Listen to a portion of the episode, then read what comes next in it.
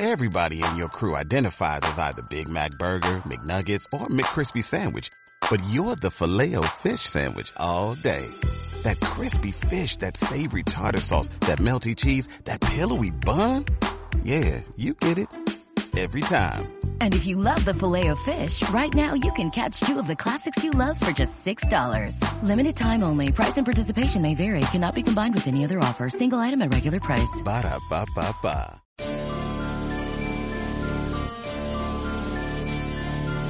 Are you searching for the best in online black radio? Then go to blacktalkradionetwork.com, helping you filter through the noise. Real talk, black talk.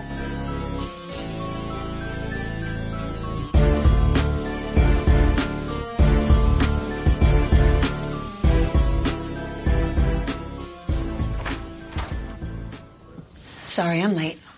Anyway, as Bill and I were discussing, I've decided to take death penalty off the table. Gil, we can't do that. What he did was unspeakable. It's special circumstances. Marcia. We want death qualified jurors. They're more aggressive, more likely to convict. We have to be realistic. People love OJ. They're not going to love him once they see those crime scene photos. I have no doubt you're going to put him behind bars, but nobody in America is going to vote to execute OJ Simpson. Marcia, we can't even execute Charlie Manson.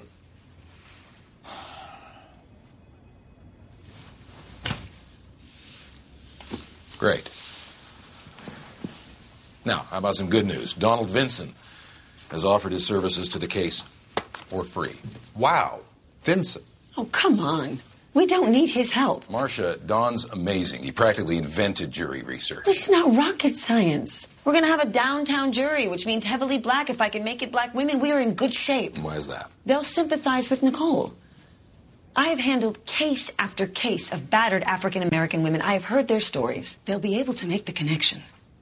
OJ's abuse led to murder. Okay, well, you're probably right. But it doesn't hurt to be open to outside input. Go see Vinson.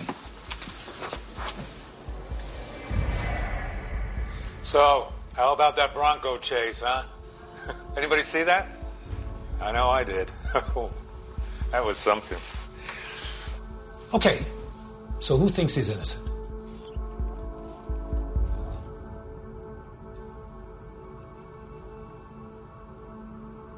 Okay.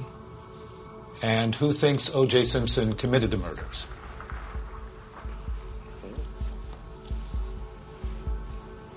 Okay. Holy shit, it's worse than I thought.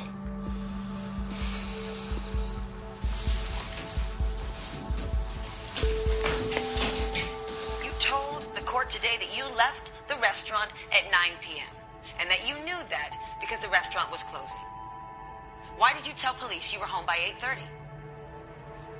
Your Honor, I would like to ask the court to instruct the witness to answer the question.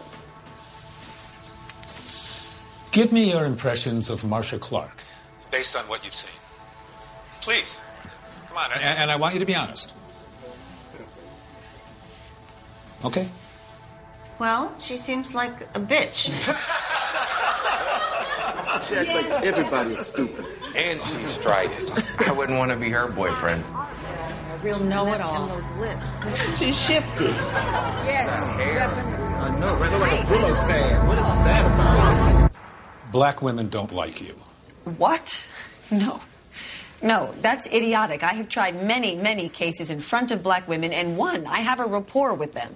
The data doesn't bear that out. Well, then your data is horseshit. Some of those black women still write me letters. Well, that's wonderful anecdotal information. But I think it would be wise to limit the number of African American women on your jury. You might also consider softening your appearance. Skirts instead of business suits. Perhaps a new hairdo. Maybe try smiling a bit more.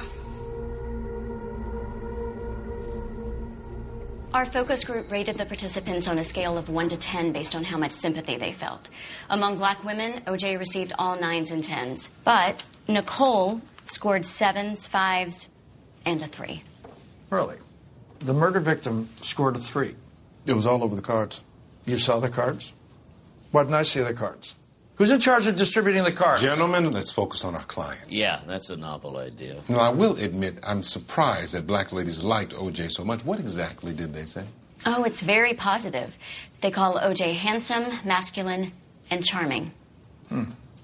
What what words did they use to describe Nicole?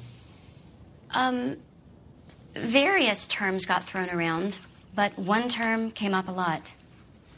Gold digger. Gold digger? That's completely wrong. I mean, she wasn't like that at all. I'm just repeating the data. Nicole wasn't a gold digger. I mean, I, I knew her. She loved him. Context of white supremacy. Gus T. Renegade in for another broadcast, hopefully to share constructive information on the system of white supremacy. The last day of 2020, so I have been told. Good riddance. December 31st, Thursday. Man, oh man, the year of the Rona. Pack it up and toss it in the trash can. Maybe we'll talk about it 10 years from now once we have all recovered and moved on. We can try and think back on what we learned and how this helped us move closer to solving white supremacy replacing white supremacy with justice, but it has not been pleasant, at least for most of us. Certainly not Gus T. The book club, one thing that has been a little bit enjoyable, learning about O.J. Simpson in the year of the Rona. We are reading Zoom Bomber number one of 2020. Many folks had disgraceful years. Jeffrey Toobin right there. Uh, his best selling book, The Run of His Life, The People verse O.J. Simpson. We are picking up in chapter 9. We got a little bit in, uh, so there's a slight break, and then it picks up Cochran's public relations triumph in the Deadwyler case. That's where we'll pick up at. The audio segment that we heard at the beginning, that is from the FX series, The Run of His Life, which is based on this book, and Toobin is a consultant uh, for that 2016 project. Uh, we heard a snippet from the fourth episode in the series, which is titled 100% Not Guilty. OJ's uh, plea in the not guilty plea in the case. Uh, so they start the segment off uh, with uh, you hear District Attorney Gil Garcetti, Marcia Clark, Bill Hodgman. They're discussing that there's not going to be death penalty uh, for O.J. Simpson. No way they'll get a death penalty conviction. That's important for reasons that you heard. They pivot from that discussion to uh, we have free jury consultant so we can go and get information about the type of jury that we want to select. You hear Marcia Clark say, "Hey, ah, we don't need all that. Forget all that. It's going to be a lot of black people. I can connect to black females if we can get them, get them to connect. They know black females know about the toxic black male. They know all about him. I'll be able to. He's feverish. We'll be able to connect and we'll be able to. We'll be able to pull this thing off. Okay. So then they pivot.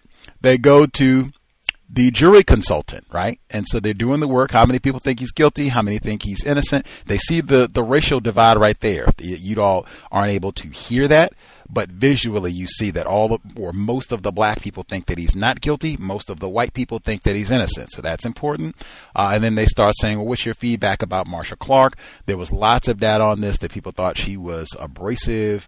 Uh, the B word you heard, all of that was true in terms of the perception that a lot of people had of her.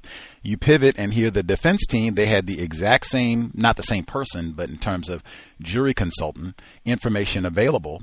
Uh, and you heard that it seemed black females did not think, ooh, toxic black male. They thought, oh, wow, masculine, OJ, wow, entrepreneur, all of that stuff. So, very interesting uh, how all of this plays out in terms of what the jury ended up looking like.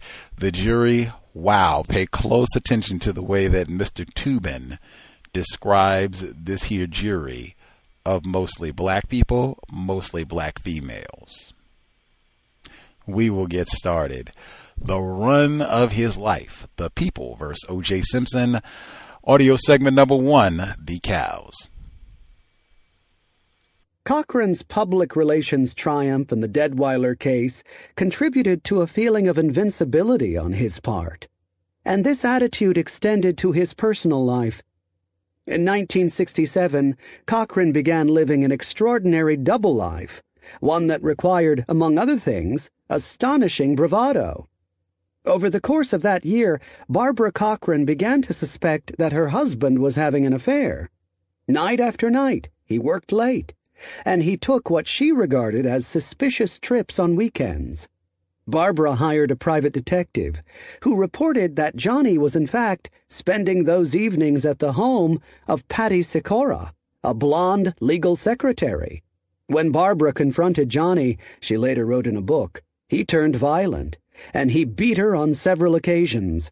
Pounding his hands on her head above the hairline, Cochran yelled, I'm going to hit you where there won't be any bruises. Cochran has denied hitting Barbara.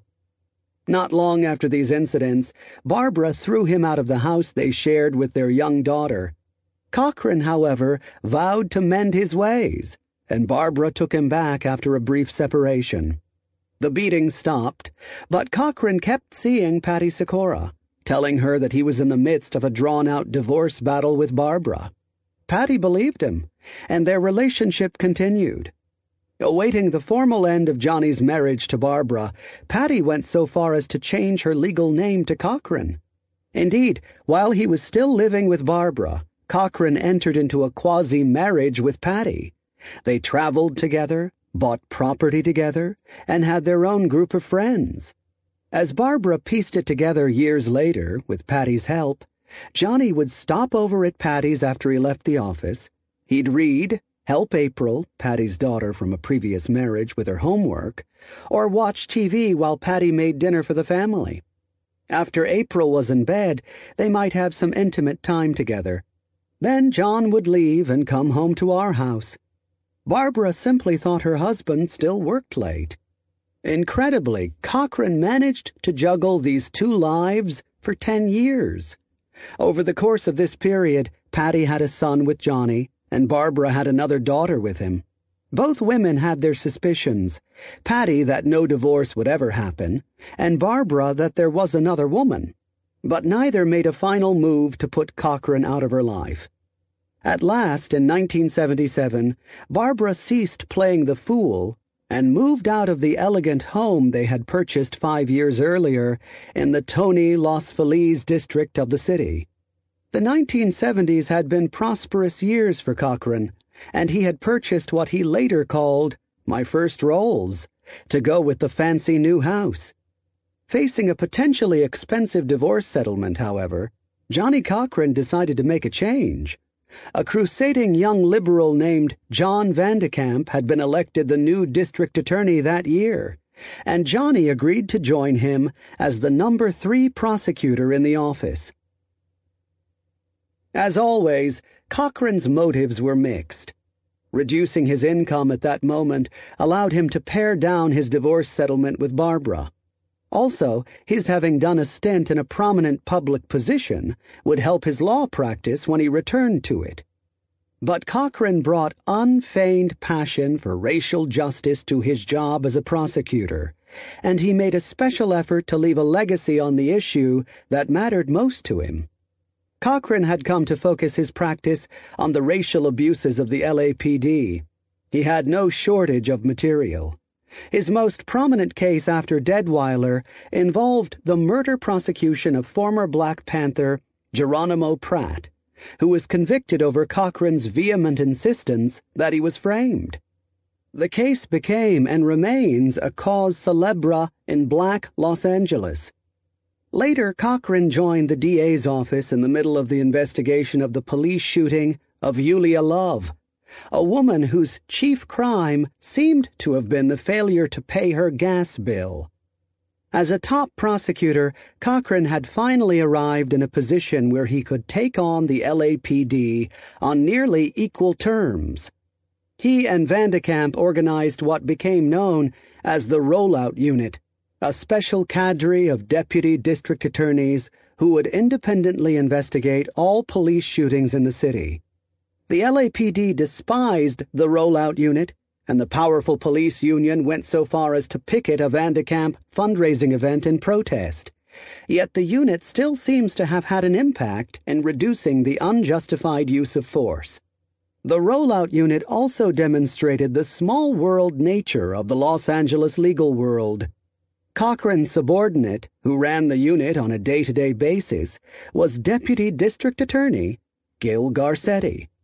Ironically, as district attorney in 1995, Garcetti reluctantly disbanded the unit because, among other reasons, the Simpson trial was draining so many of his office's resources. The three year tour in the district attorney's office only added to Cochran's professional luster. By the 1980s, Cochran discovered that there was big business in the LAPD's misdeeds and his office became a regular port of call for victims of excessive police force. In little more than a decade of filing civil suits based on these incidents, Cochran amassed more than $40 million in damages against the city, which meant that according to legal industry custom, Cochran netted about $15 million in fees from those cases alone. Thanks to his friendship with his fraternity brother and later mayor of Los Angeles, Tom Bradley, Cochran took his place at the head of a growing black establishment in the city. Bradley named him to the Board of Airport Commissioners, which runs the Los Angeles International Airport, and that in turn fed a growing corporate law practice for the dozen or so lawyers in the firm, known as the law offices of Johnnie L. Cochran, Jr. His personal life also settled down during this period. He separated from Patricia shortly after his divorce from Barbara and entered into a happy marriage with his current wife, marketing consultant Dale Cochran, in 1985. All of Hattie's children thrived. Johnnie's sister Pearl, became a high ranking administrator in the LA school system, and her husband ultimately reached the post of the deputy chief of the LA Sheriff's Department. Martha became a real estate broker and married an accountant. A much younger brother, Rolonzo, born in 1955, has prospered somewhat less and works as a trainer for a long distance telephone company. Even though Cochran had official duties on behalf of Tom Bradley's government, that did not stop him from milking the city's coffers on behalf of his clients. The lawyers in his firm, all members of minority groups, worked with great zeal to exploit the city's racial climate for profit. In the aftermath of the 1992 riots in Los Angeles, for example, Cochran took on a civil case on behalf of Reginald Denny, a white truck driver who was removed from his vehicle in south central Los Angeles and beaten by an African American mob. Cochran's civil suit on behalf of Denny did not seek damages from the black men who had nearly beaten him to death. After all, the assailants were poor. But rather from the city of Los Angeles, whose police officers intervened and saved Denny's life.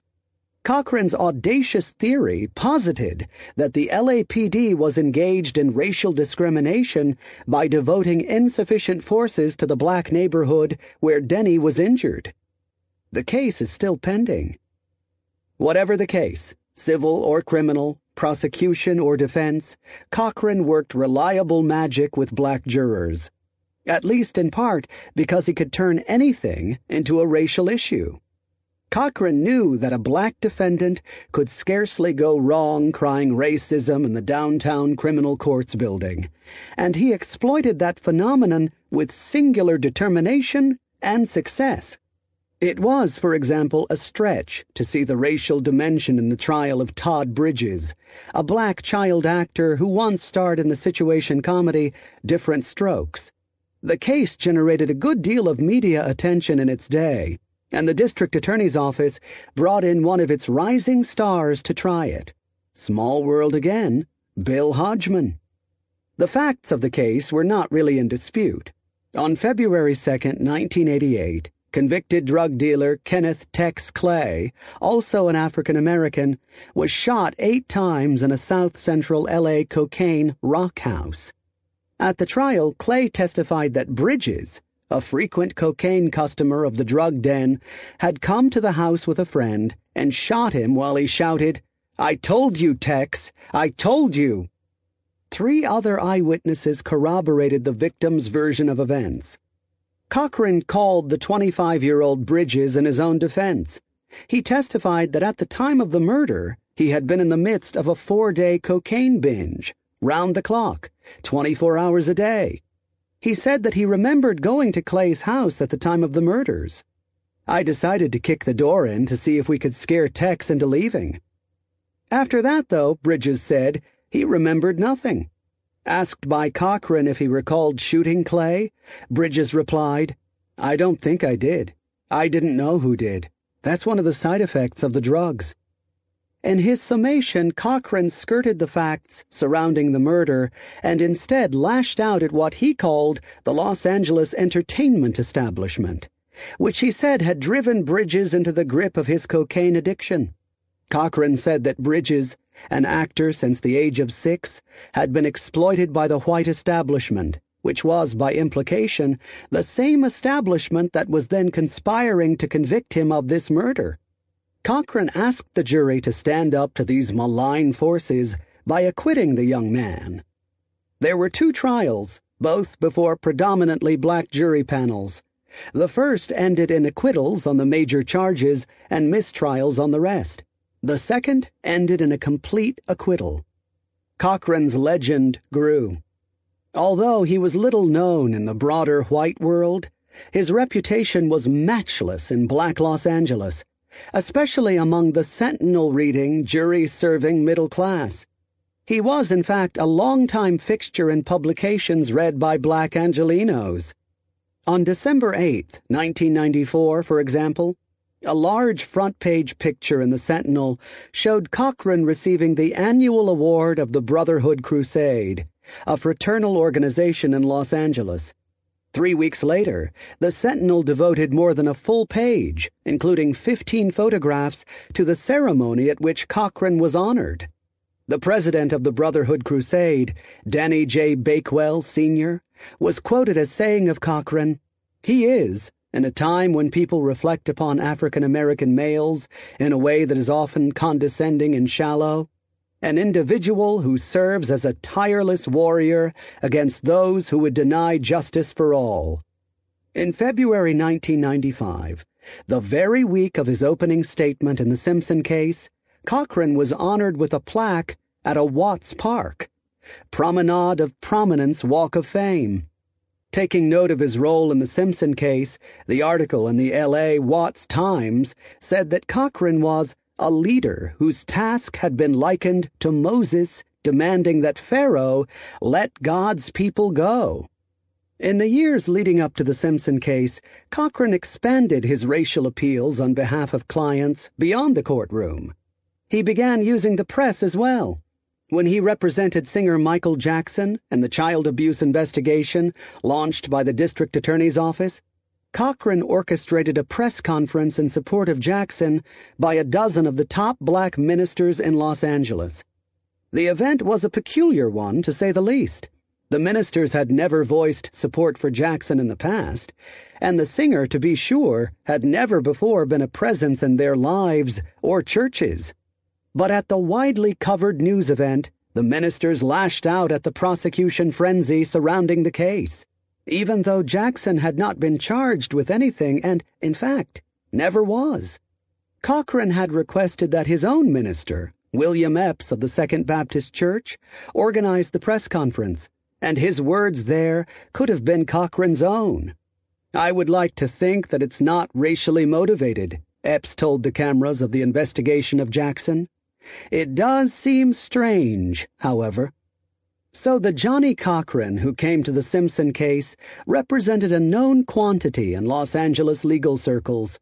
Hiring Cochran represented the logical next step in the theory of the defense Shapiro had outlined for his circle of lawyer friends the first week after the murders.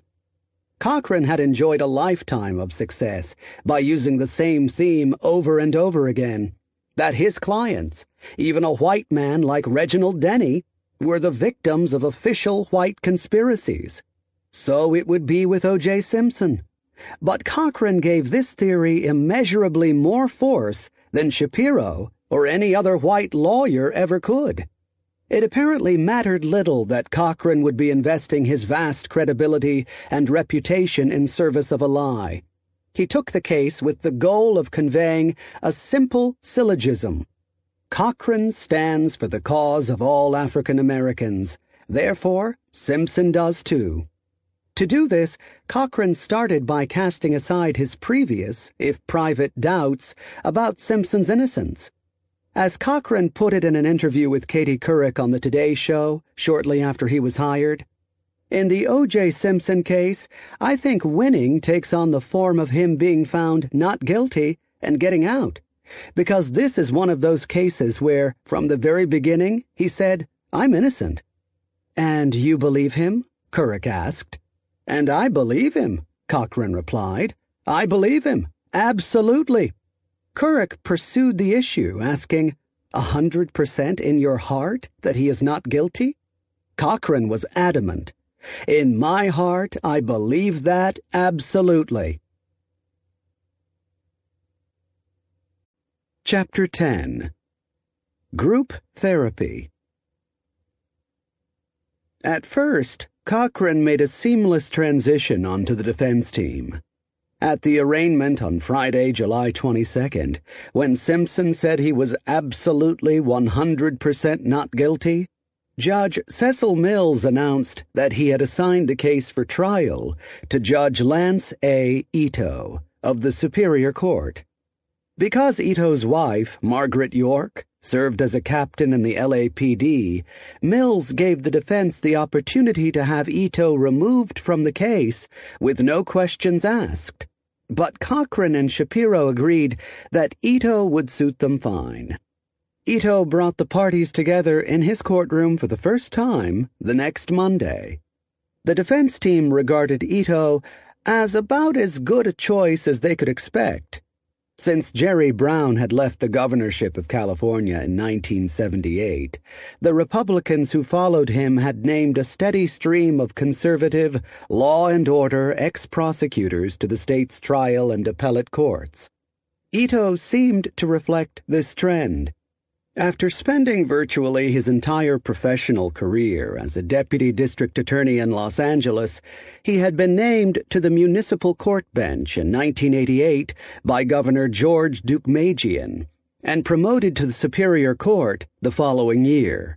But unlike many of his colleagues, Ito had a reputation as a judge who could be reasoned with, one who would at least listen to the arguments of defense lawyers especially these defense lawyers.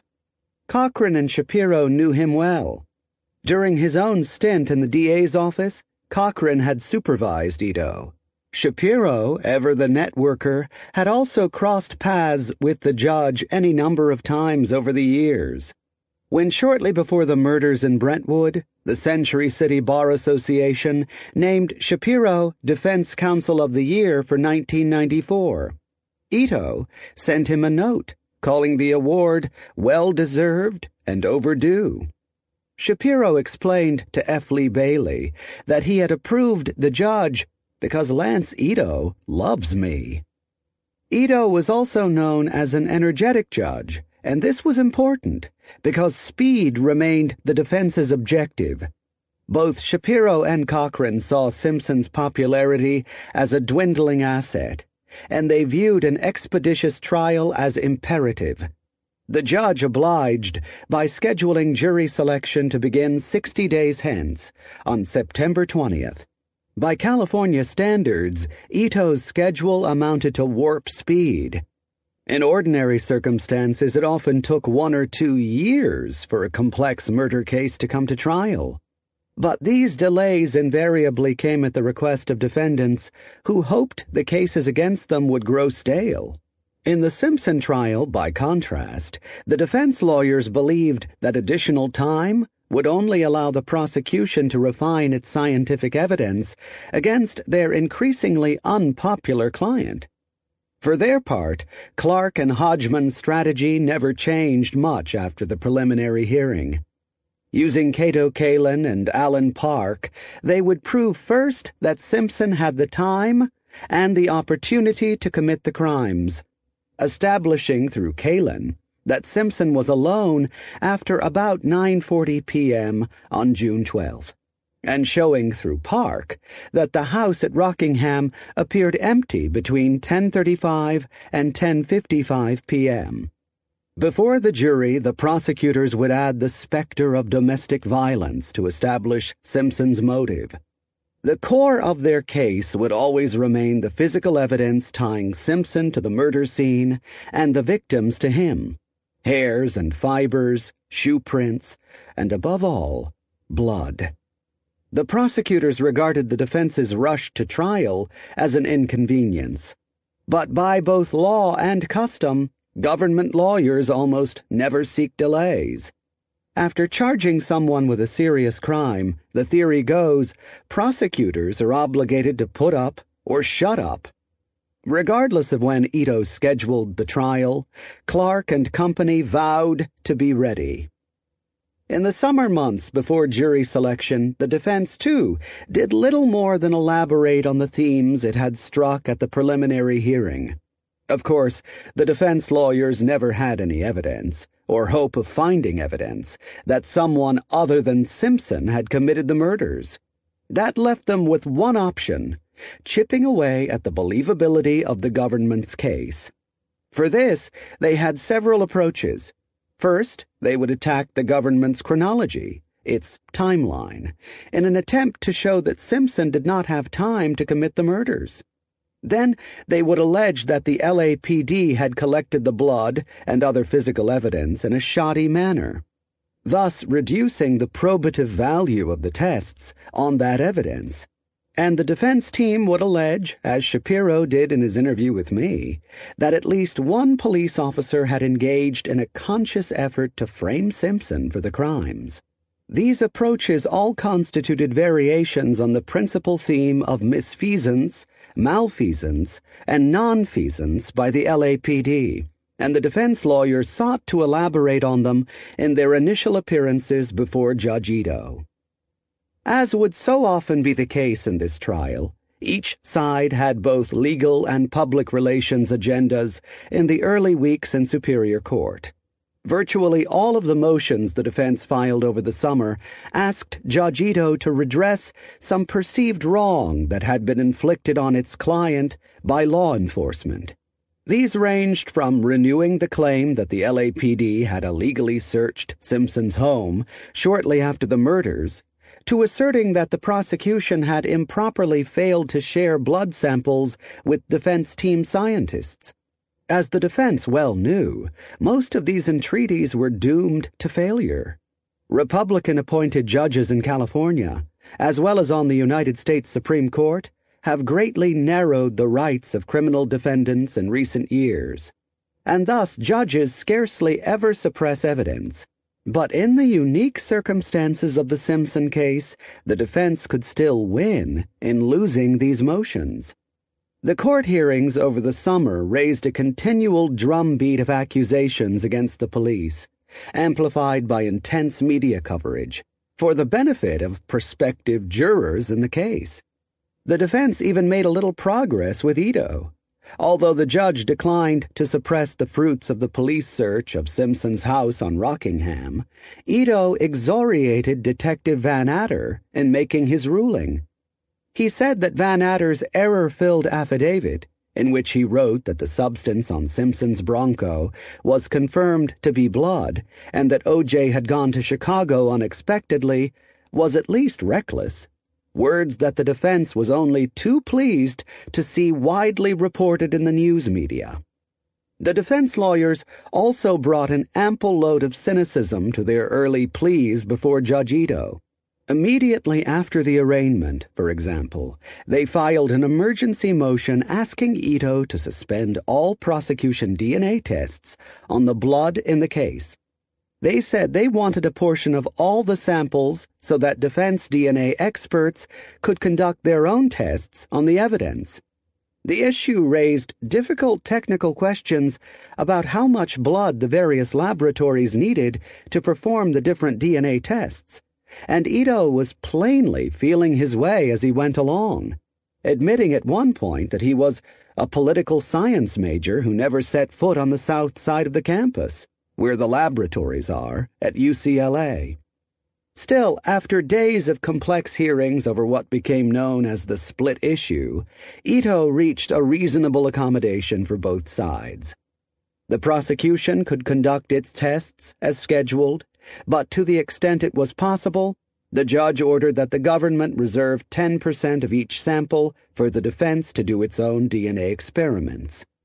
Months later, it became clear that for all its anguished demands for samples of the blood, the defense never did do any of its own refined DNA testing.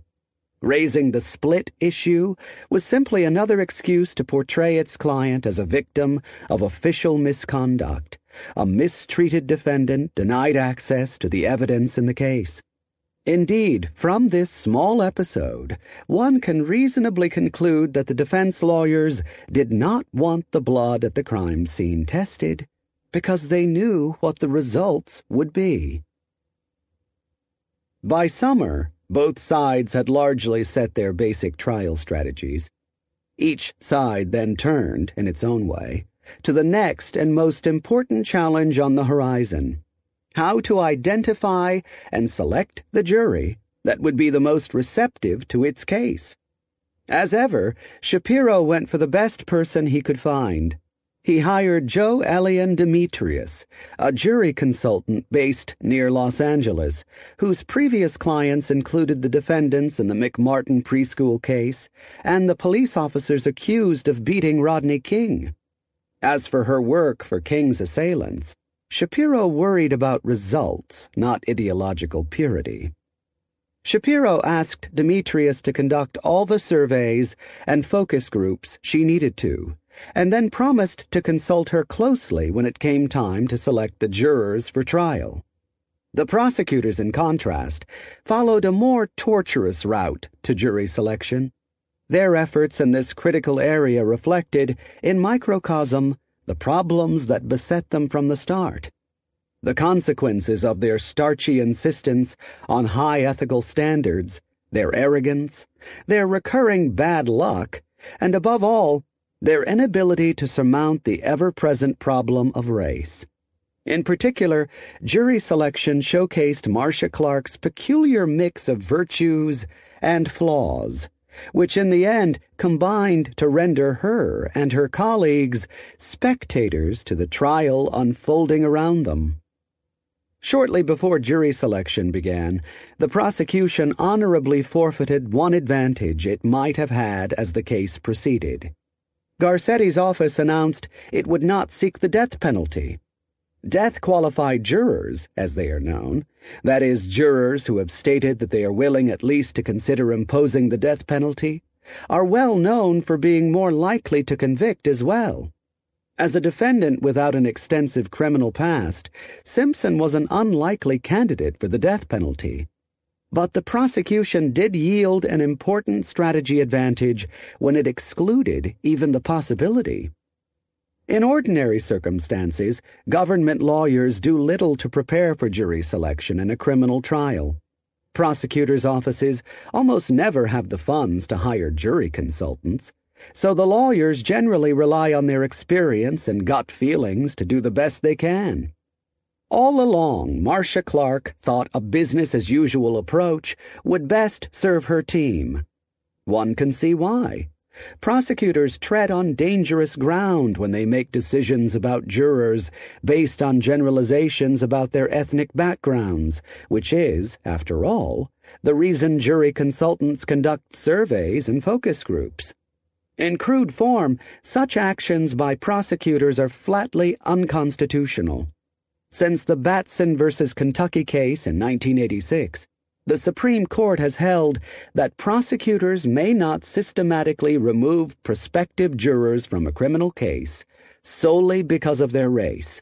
Batson and some cases that have followed it leave prosecutors considerable leeway on what constitutes racial bias in jury selection. But the subject still gives honorable prosecutors pause by the summer of 1994, public surveys had already shown profound racial differences in attitudes about the Simpson case.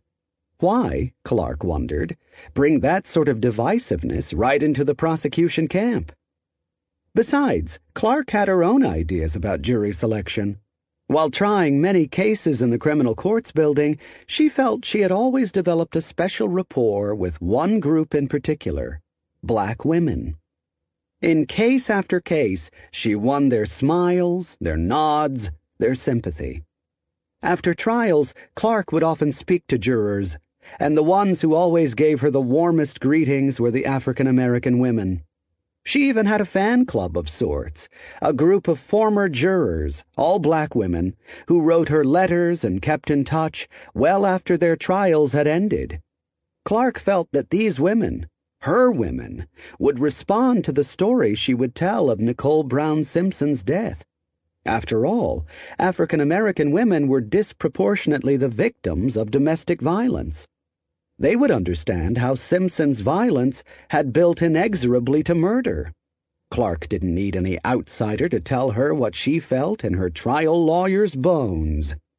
Yet a consultant did appear, and not just any jury consultant.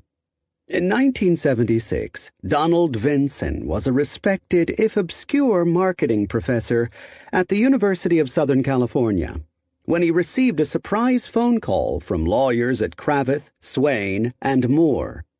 The New York firm was representing IBM in a complex antitrust case, and they wondered if Vinson might apply some of his work in the social sciences to the art of jury selection. Spurred by Cravath, Vinson invented a new field using the most sophisticated research techniques, including focus groups, survey research, and even the hiring of shadow jurors who would sit in court and give lawyers day by day critiques of their efforts.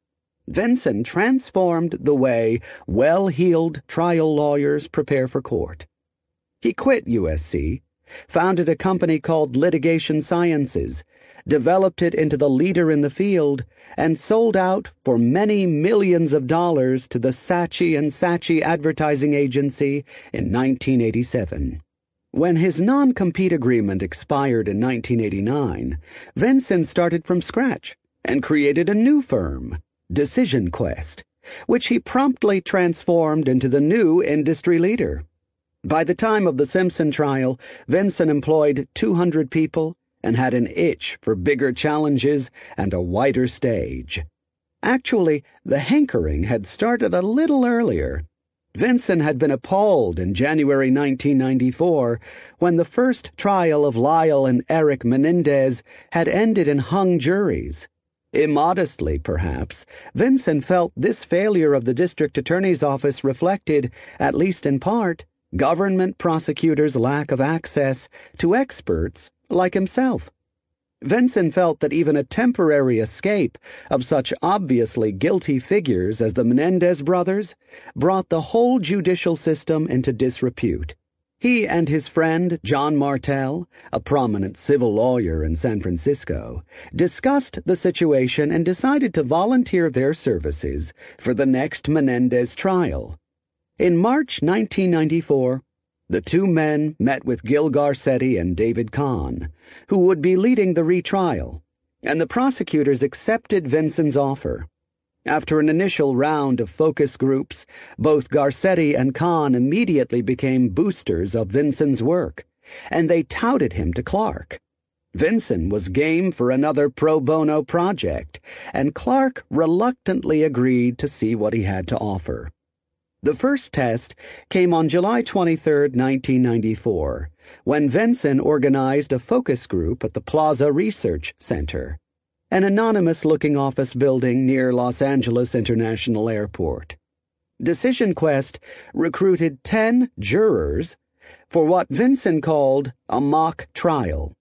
Clark had videotaped a 20 minute version of her opening statement in the trial and Bill Hodgman, play acting the part of one of Simpson's lawyers, had taped a statement on behalf of the defense.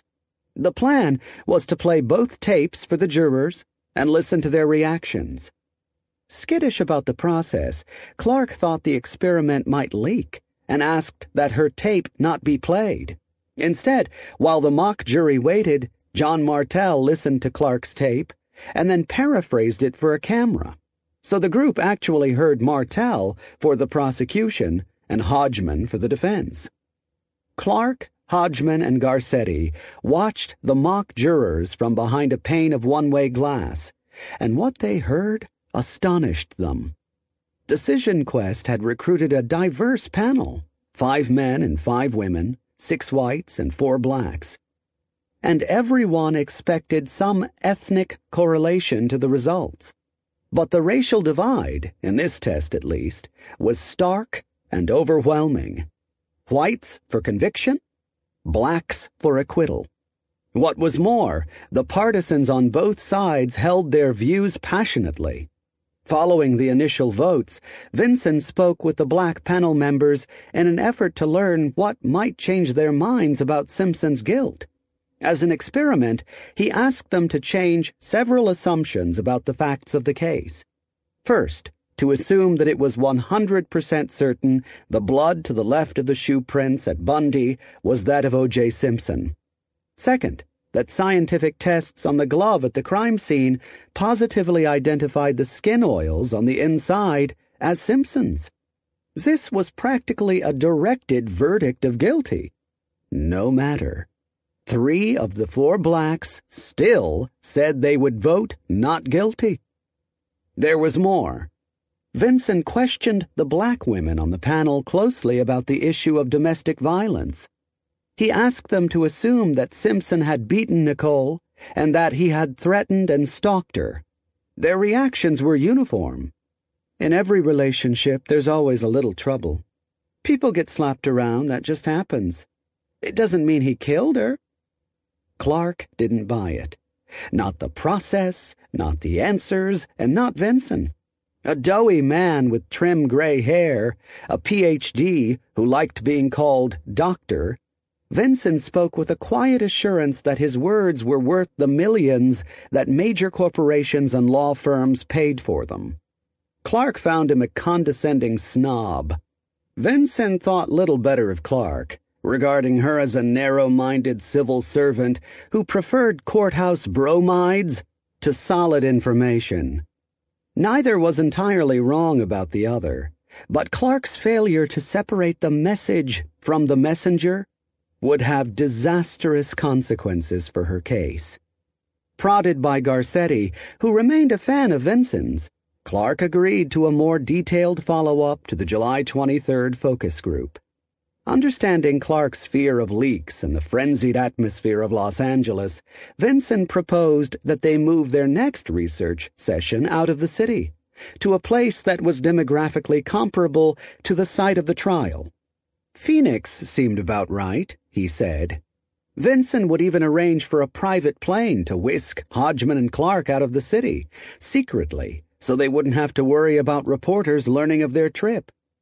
The prosecutors passed on the plane, but agreed to go to Phoenix and hear more about how prospective jurors might react to their case. Clark and Hodgman met at the Burbank airport late on the afternoon of August 18th for the short flight to Phoenix. Vinson and his colleagues flew from a different airport. Rushing to catch the flight, Clark came to an abrupt stop in front of the metal detector. Oh my God, she said. I've got my gun. In light of her high public profile, the detectives on the Simpson case had prevailed upon Clark to start carrying a gun. At the airport, she had forgotten all about it until the last minute. Hodgman ran ahead to the gate to try to hold their flight. Airport security personnel were not amused at her oversight, and their representative told Clark she would have to fill out a federal form if she wanted to be allowed to travel by air. People at the airport scurried to find the right paperwork, but no one could find it in time for Clark and Hodgman to catch their flight. They stewed in an airport lounge, and when the official with the form arrived, he was followed by a reporter and a photographer from the National Enquirer. By the time Clark and Hodgman were able to get on another flight and make it to their hotel in the suburb of Peoria, they were frazzled and exhausted and now beset by a full squadron of journalists demanding to know what business they had in Phoenix. What should we do? they asked themselves. Bag it, Clark said. The press'll be all over this thing tomorrow. Let's just go home. John Martel, who got along better with Clark than Vinson did, tried to talk to her. Perhaps they could salvage at least part of the project, he suggested. Instead of having the lawyers make presentations to the mock jurors, Vinson proposed that they should simply ask the participants questions about what they thought about the case so far. That way, there would be nothing to leak. It would just be a survey of the impact of the media on the case. Reluctantly, Clark agreed to listen. The following day's session involved 17 mock jurors, again divided more or less evenly along gender and racial lines. As in the first focus group, the racial division of opinions was nearly absolute, with black women backing the defendant most intensely. Detailed questions revealed even more shocking results. Vinson asked the panel members to rate everyone in the case on a scale of 1 to 10, based on how much sympathy they felt for them. From the black women, O.J. Simpson received all nines and tens. Nicole Brown Simpson, a murder victim, scored a 7, a 5, and a 3. Then the questions turned to the mock jurors' impressions of the lawyers. The black participants almost uniformly described Robert Shapiro as smart and clever, while the reactions to Clark were scathing. Shifty, strident, bitch, bitch, bitch. Marcia Clark had to sit in an adjacent conference room and listen, on a closed circuit video feed, as black women, her jurors, she had thought, described her in these unflattering terms as if the situation could get any worse, several of these mock jurors spent much of the following week giving interviews on the Today Show, CNN, and a variety of other media outlets, and discoursing at length on how unpersuasive the prosecution's evidence had been. Martel was beside himself, desperate to respond in public that there hadn't even been any presentation of evidence by the prosecution at the focus group. But Garcetti's spokeswoman, Suzanne Childs preferred to say nothing. Thus, the impression persisted that there had been some sort of prosecution failure in Phoenix. With jury selection just a few weeks away, the prosecutors had to take stock. Between the two focus groups and a general telephone survey conducted in Los Angeles by Decision Quest, there certainly had been no ambiguity in the results. African Americans remained devoted to Simpson's innocence, with black women his strongest supporters. According to the telephone poll, black men were three times more likely than black women to believe that Simpson was guilty. Moreover, black women felt overwhelmingly that even if Simpson had engaged in a pattern of domestic violence against his ex wife, that didn't make him appreciably more likely to have killed her. According to the telephone poll, a full 40% of black women felt that the use of physical force was appropriate in a marriage. And black women especially could not abide Marcia Clark. Vinson asked why. Evaluating the data in social science terms, he came up with what he called a psychosexual reason for the results. He said that African Americans viewed O.J. Simpson as a symbol of black male virility in a predominantly white world. He was handsome, masculine, likable, and charming. As a consequence, according to Vinson, black women in particular saw Clark as a castrating bitch who was attempting to demean this symbol of black masculinity. Everything about Clark was harsh her demeanor, her clothes, even her rapid fire speech, which Vinson felt intimidated those of lesser educational backgrounds. Vinson ran his theories by Clark, and the consultant even volunteered some personal advice for the prosecutor. Vinson said that Clark might want to soften up her appearance for the trial, with a new hairstyle, fewer business suits, more dresses. On the eve of jury selection, Marcia Clark sat down and thought it over. The focus groups, the telephone survey, the jargon filled demographic analyses, and even the fashion hints. Then she made up her mind. Don Vinson could go to hell. She was going with her gut. Lance Ito forgot to turn on his microphone when he took the bench on Monday, September 26, 1994. A small sign that the usually meticulous judge had the jitters on the first day of jury selection.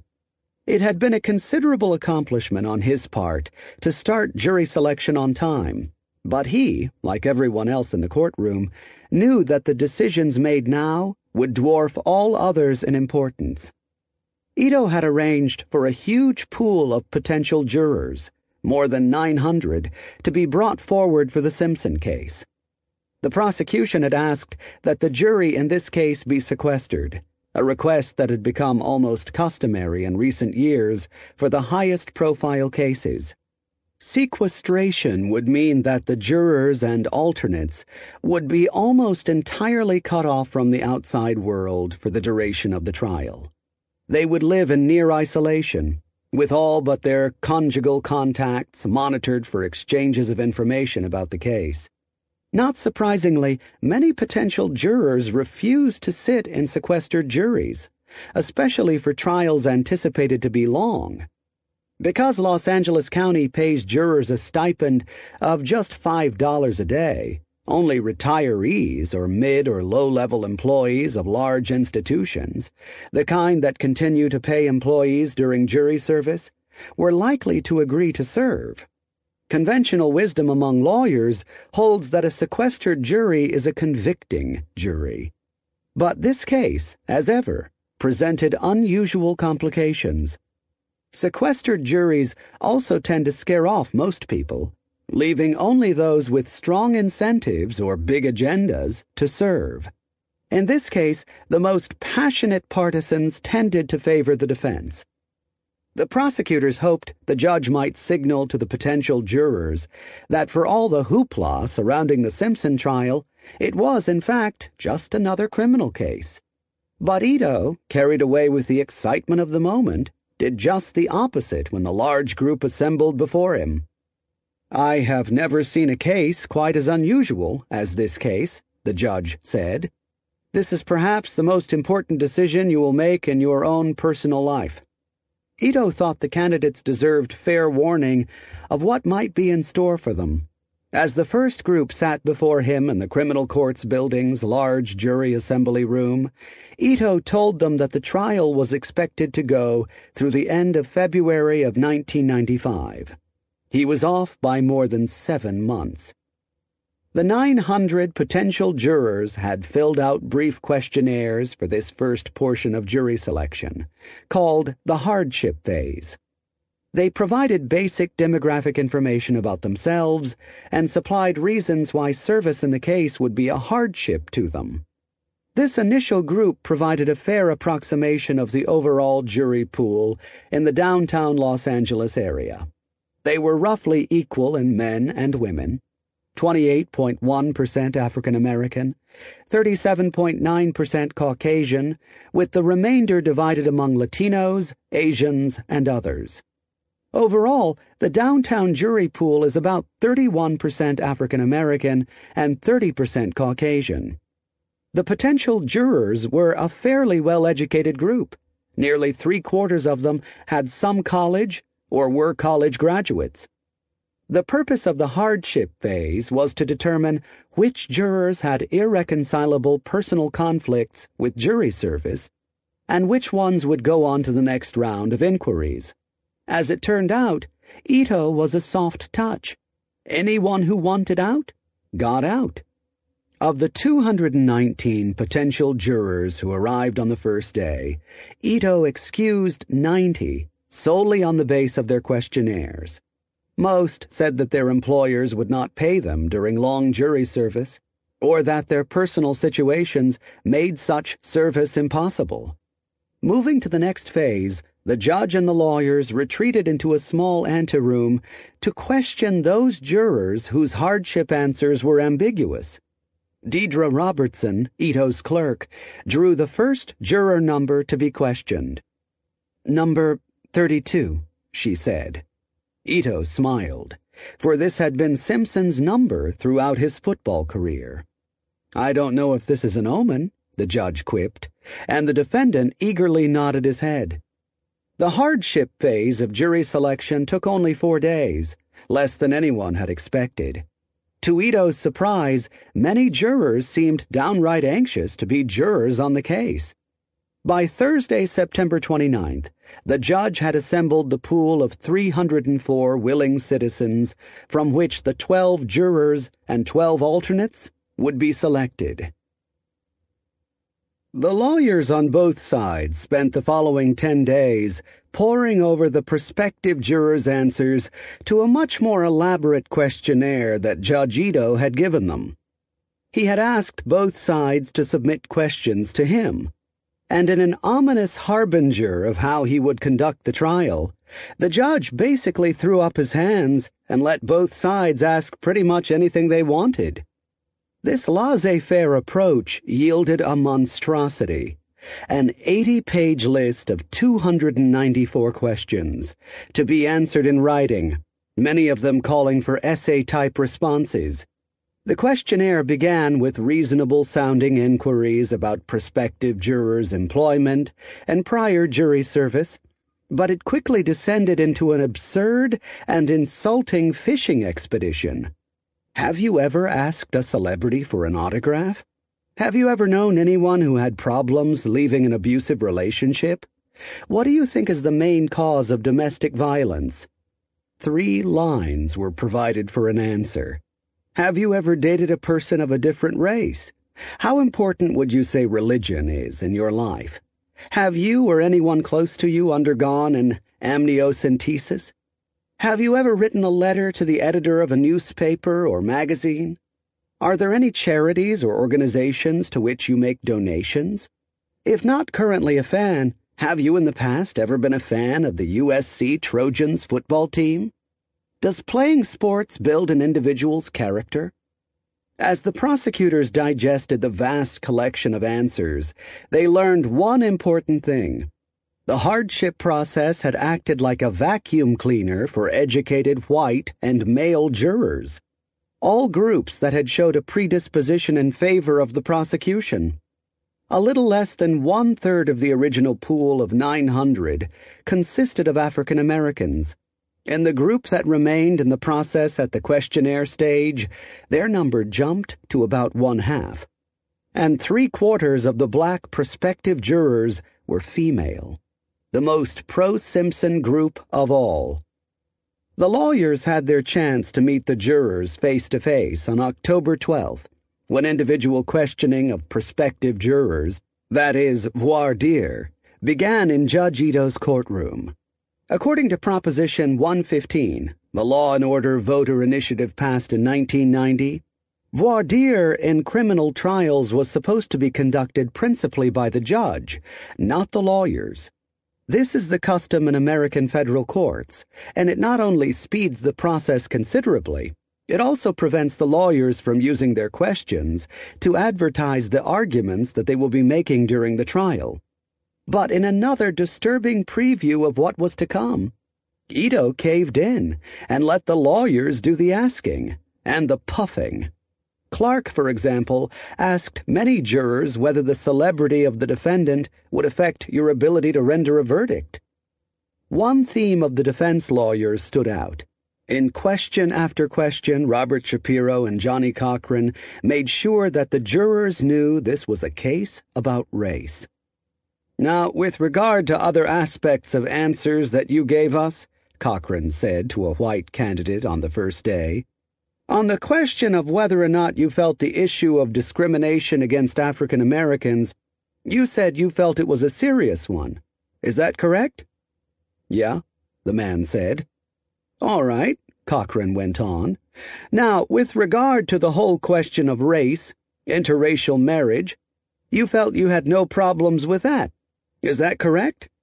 And so it went, day after day. Again, to Ito's surprise, many jurors seemed to be auditioning rather than shrinking from the prospect of service on the case. Many seemed to be lying, too. In Vinson's telephone survey, about 60% of the respondents had said they had more or less made up their minds about whether O.J. Simpson was guilty of the two murders. But among those who answered the questionnaires, only 23% said they had. Either the prospective jurors were an unusually impartial group, or More likely, they were playing coy in order to slip through the process. In jury selection, as in the rest of the case, Simpson's lawyers coordinated their courtroom and public relations strategies. On October 27th, for example, Hodgman sharply questioned an elderly man whose answers demonstrated that he had a lengthy catalog of grievances against the LAPD. Any responsible prosecutor would have used this juror's voir dire to lay the groundwork for a request to have him excused for cause. And that is what Hodgman did, although the process clearly irritated the juror, who said to the even keeled prosecutor, You were sort of riling me. The defense, however, launched a coordinated media attack on Hodgman. Immediately after the day's session, Cochran ventured from Ito's ninth floor courtroom up to the media headquarters on the 12th floor, where he held an impromptu news conference.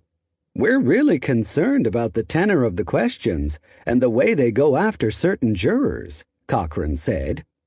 As if the point could be missed, while Cochran was discoursing upstairs, Shapiro addressed the reporters who were assembled in the courthouse lobby.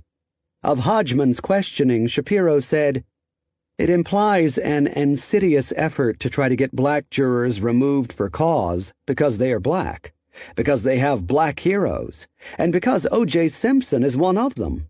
There's no other reason.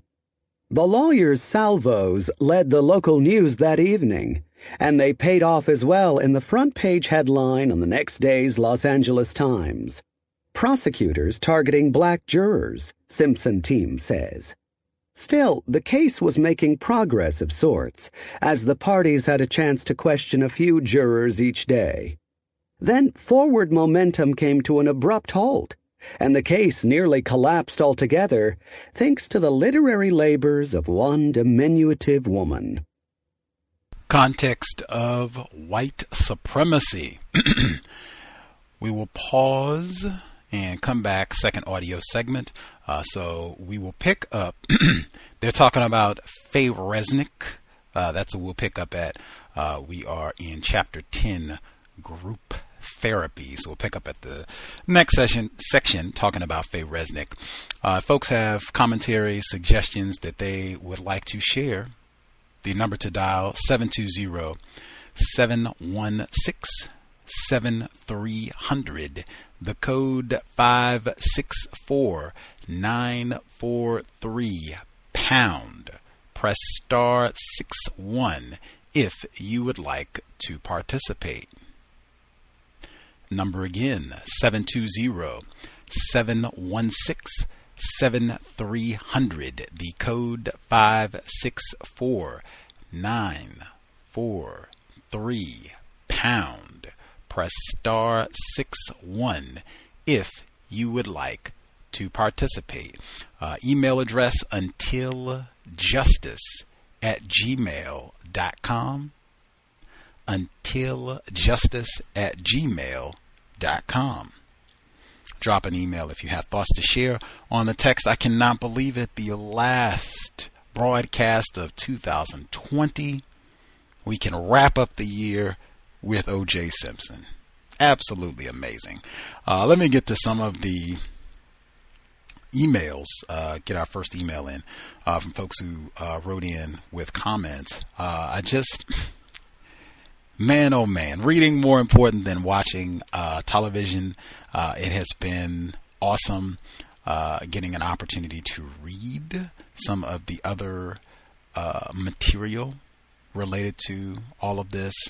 Uh, other books and what have you, Johnnie Cochran's book and Marcia Clark's book, Christopher Darden's book, lots of books, lots of them. We'll have another white guest on the program next week as well. But anyway, um, the man, yeah, I want to give I want to give Marcia Clark a, a, shout out. Just in her book, she has a car tape section where she's talking about this whole them picking the jurors.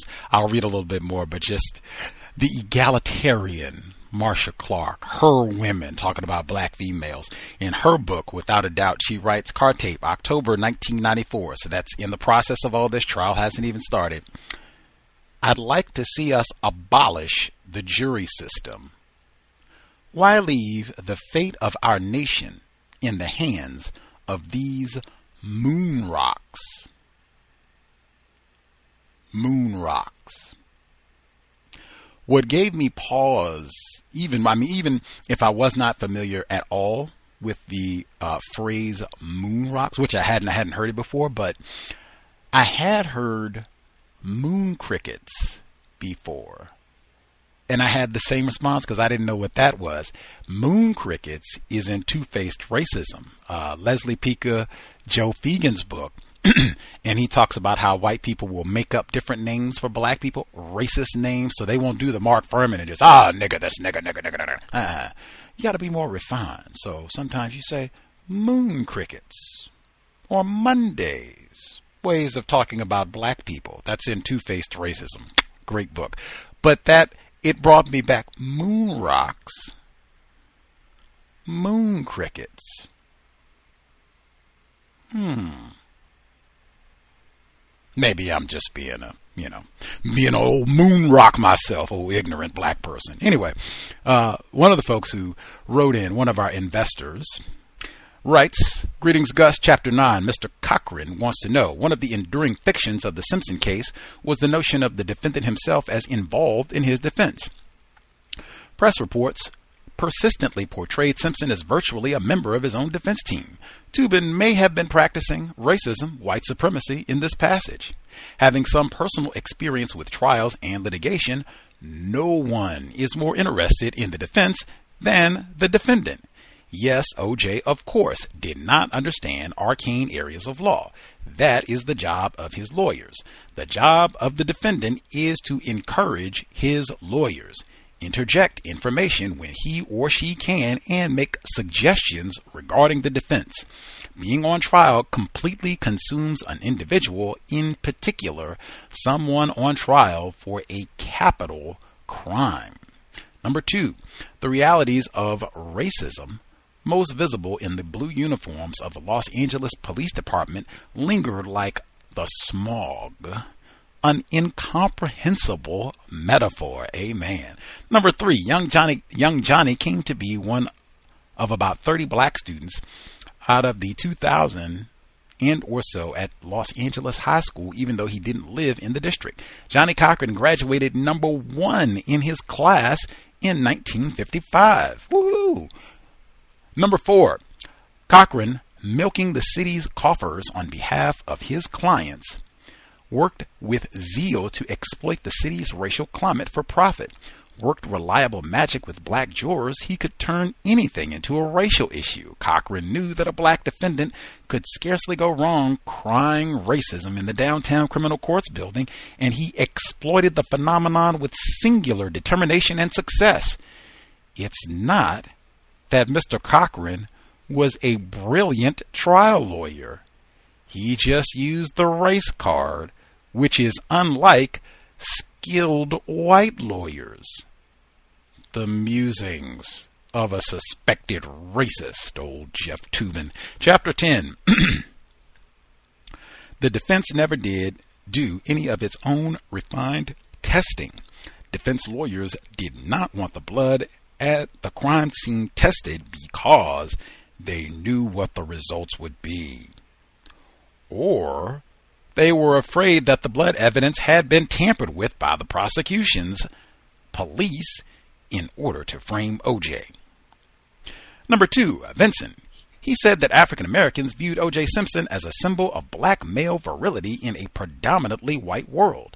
Black women in particular saw Clark as a castrating bitch this reads like a projection from a suspected racist. Number three, the hardship process had acted like a vacuum cleaner for educated and white male jurors. This is true of all juries. It's easy for this group to get out of it. Moreover, lawyers tend not to want the most credentialed people doctors because they tend to dominate deliberations because other jurors are intimidated. Pause there. Faye Resnick. We didn't get to that part yet. We'll pick up there once we get back to the text. Uh, number again 720 716 7300. The code 564 943 pound. Press star 6 1 if you would like to participate. Question I'll ask, you can share your other thoughts as well, but question I'll pose was anyone, uh, I guess, surprised at hearing how positively uh, black females rated O.J. Simpson. Did that surprise anyone, or were folks like, of course, system of white supremacy? Duh. What were they gonna, you know, think he's a Klansman or something of that nature? He's a big star and has been on television for a long time, and you know, films like Roots, Klansman, Naked Gun. like, uh, yeah, of course. Was anyone surprised with that, or is that fitting with their expectations that black females, in particular, would sta- even more so than black males? staunchly in support. OJ didn't do it. I don't care if you say he smacked Nicole around or whatever. He didn't do it. Juice is innocent. Anyone surprised by that? If you have thoughts on that or other components, uh, first few folks dialed in with a hand up as we get ready to wrap up a abysmal 2020. Uh, folks with hands up, proceed. Can I be heard? Henry in Chicago, greetings.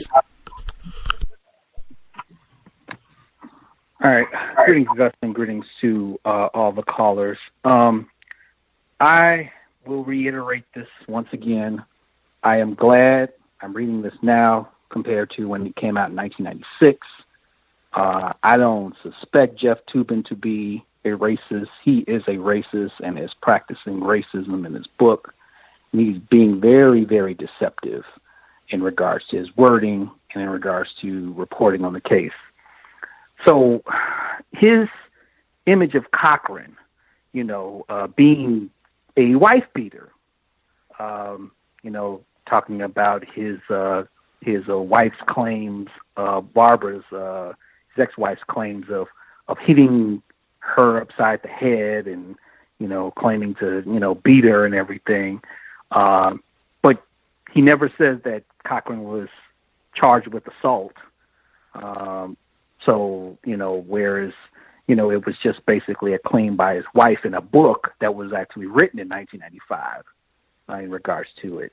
And one of the good reasons why reading this now compared to 1995, you know, you can look up some of the stuff uh, on the internet. The, the internet was out back then, but it's not was you know it wasn't easily accessible, and it probably didn't have as much information now as it you know, as it does back then. But uh, the daughter of Cochran and Barbara, Tiffany, uh, in a uh, article in People magazine in 1995, uh, said that she was shocked about the claims of, you know, Barbara saying that, you know, Cochran was a, you know, abusive and, and mean person, and and she claimed that she never saw, you know, her father, you know, do that to to her mother. So, you know, that's, you know, like I said, deception. Um, when he was talking about uh, Cochran and the Todd Bridges case, you know, one of the things that he failed to uh, also reveal in that case was that there were witnesses that said Todd Bridges had left the scene uh, after the shooting had started. So that was the reason why he was acquitted uh, uh, of that, you know, of that crime. So you know he he left that out. Um, and he was talking about how Cochran, when he joined the defense team, uh, said that it was in the service of a lie. you know, um, he also made uh, Ito, uh, Judge Lance Ito, as part of being a, you know, uh, conspiracy by the Shapiro team due to his uh, association with them in the past. So uh, he points out Ito as somebody who is very suspect in regards to being a judge because of his past dealings with Shapiro and Cochran and you know whoever.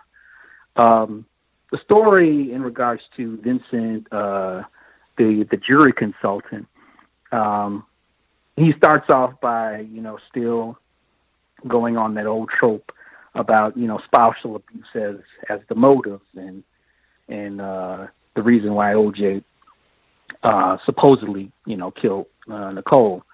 And you know, it's it's so interesting that you know, going with the with the black women, uh, who he says that on the survey said that you know, just because he abused Nicole, that doesn't mean he murdered him. But you know, what what was also interesting was uh, uh, the Robert Blake case, another uh, suspected white uh, racist actor, uh, also was acquitted of killing uh, his wife, and there was no uh, there was no argument about spousal abuse.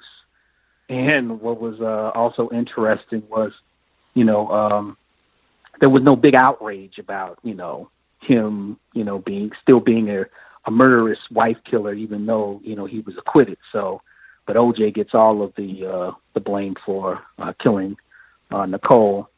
Um, I, I I thought that the women, in regards to your question, um, I'm kind of surprised about the responses in regards to, you know, uh, uh, calling Marcia Clark a bitch and and uh, also uh, also uh, thinking that you know it's the juice and he's a you know he's a uh, black national hero, whatever. You know, I think those responses was kind of doctored. Uh, but I do feel one of the responses that they did say, and I, I don't think he pointed out in the book, but I think it was pointed out in the recording that you played before uh, in the beginning, was about Nicole Brown Simpson being a gold digger. Now I can't believe that that you know she was she was a, a gold digger. If you if you ask me, that's just my opinion. But I think a lot of the black women who probably took the survey probably thought the same thing as well. And um, Toobin playing down of the jury selection questioning, like why is it not relevant to know how you feel about you know spousal abuse if that was the if that was the argument that the prosecution was making you know?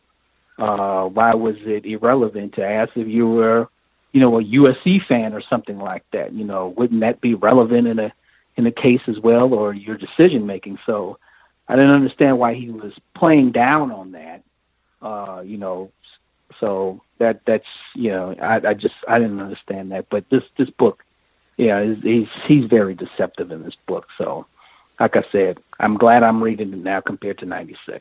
Uh, I'll mute my line. Wow. Much obliged, Henry in Chicago.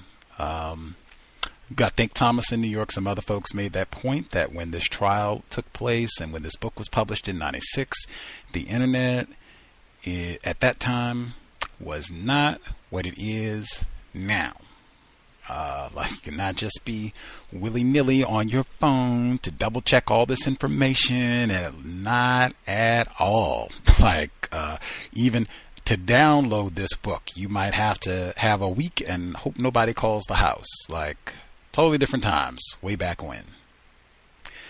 Uh, just because I did I did my research right. We have another white man coming on the program next week. F. Lee Bailey was with us last week doing our immersion in O.J. Simpson.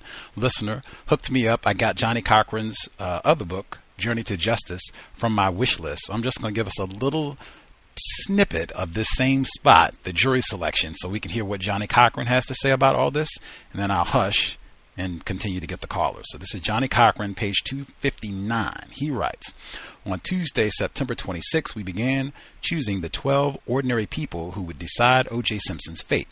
With a capacity of 250, the room where potential jurors assemble is the largest in the criminal court's building. At precisely 1:30 p.m., we entered in procession, a bailiff in the lead, followed by Judge Ito in his robes, O.J., Shapiro, and me, and then Marcia Clark and Bill Hodgman. Ito mounted the the dais at the front of the room and began his remarks by saying, This is the case of the people of California versus Orenthal James Simpson. Will you please stand, Mr. Simpson? As O.J. rose, a collective gasp escaped from many of those 250 throats. Ito then introduced each of the lawyers and gave a brief but eloquent talk on the constitutional responsibilities of jurors. He explained that they would be given our questionnaire, which they were to fill out completely before leaving that day. He also estimated that Simpson's trial would last for four months. Ha ha ha. A year later, I would wonder in passing whether any of the remaining panelists ever remem- even remembered Ito's hopeful prediction based on the polling and focus group data, Jo-Ellan and I had an ideal juror in mind, preferably a woman in her 30s or 40s with some personal or familial experience with law enforcement. Such familiarity usually breeds not contempt, but realism. We wanted jurors who were able to bring to bear that element of real world experience as they weighed the credibility of the testifying officers against that of O.J. Simpson, who we then expected would take the stand on his own behalf. To our way of thinking, African American women who met these criteria would be the ideal jurors, but women of any ethnicity or race would pr- probably would be preferable to men. After carefully reviewing all the questionnaires, we assigned each of the prospective jurors a numerical rating. The most desirable panelists got a 1, the least acceptable a 5. With that behind us, we began the actual questioning of our candidates in the process called voir dire. Downtown LA is my home court. I have picked hundreds of criminal and civil juries from its pool. Questioning them is, for me, a relaxed, almost conversational exercise. These are the people of all races and backgrounds with whom I grew up and alongside whom I have worked all my life. We speak to each other with understanding. Prosecutors who lack that background and traditionally harbor an ideological suspicion of minority jurors lack that sense of comfort. And in this instance, it showed. In his questioning of one elderly black man, Watson Calhoun, Hodgman stumbled so insensitively through his voir dire that the old gentleman snapped, You're riling me up. This reminds me of when I lived in the South. Did we get that other sentence in Toobin? I have to go back and do- I feel like we got the you're riling me up. I don't I have to make sure we got the this reminds me in the South Far. Continuing. Bill retracted in confusion, and Mr. Calhoun ultimately was seated as an alternate juror. Prosecutors, particularly in Los Angeles, also have been slow to adopt the scientific analytic principles Jo-Ellan employs. In the Simpson case, for example, they had been offered free the services of Donald Vinson, president of Decision Quest, one of the country's top jury consultants. Vinson's pre-trial polling had yielded virtually the same results Jo-Ellan's had. He too believed that the ideal defense juror would be a moderately middle aged woman, preferably black, with some contact with law enforcement. The prosecutors, however, ignored his findings in part because Marcia Clark believed African American women give particular weight to evidence of prior spousal abuse. In fact, the available scientific evidence suggests the contrary, but Marcia was confident of her instincts. That is like double whammy confirmation. When voir dire began, she and Hodgman tried to hide their advisor in the back of the room.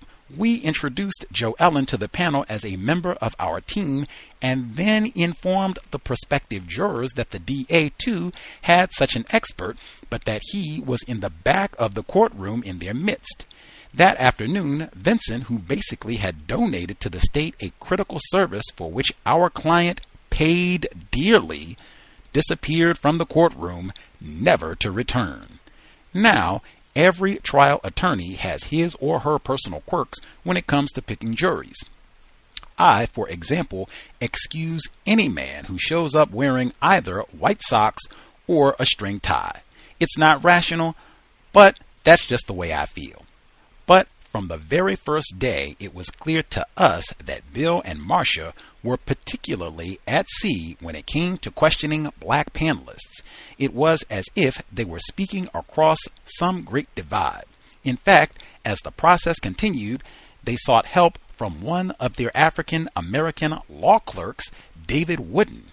He's an intelligent young man, now a promising lawyer, but there was something both revealing and chilling about their reliance on someone with so little experience when so much was at stake. I pursue jury selection with relentless intensity. The U.S. and California Supreme Courts, for example, have both ruled that prosecutors may not exercise their preemptory, that is, unexplained challenges to jurors based solely on the prospective panelists' race. So, as Bill and Marcia used their first 10 or so preemptories to excuse eight or nine black panelists, I was on my feet in protest over every one. The perception grew that O.J. Simpson might be denied a jury that reflected a cross section of our community. Shortly thereafter, we heard that Garcetti, who was monitoring the whole process, had sent down instructions for his deputies to ease up. Gil continued to micromanage the case from the jury selection to final argument. When they made a half hearted attempt to claim we were excusing Caucasian panelists without cause, we were able to use our detailed questionnaires to demonstrate that the excused candidate had revealed actual bias, as was the case of one man who said he believed DNA testing always was 100% accurate. And I will stop there. Johnnie L. Cochran Jr. with Tim Rutten, Journey to Justice. Reading more important than watching television. Other folks who dialed in with a hand up, proceed. Hello, can I be heard? Yes, ma'am. Hi, thank you so much for taking my call. Hope you're having the best evening you can have. Um, in regards to the black women, I can believe that. I mean, he was, he's not ugly.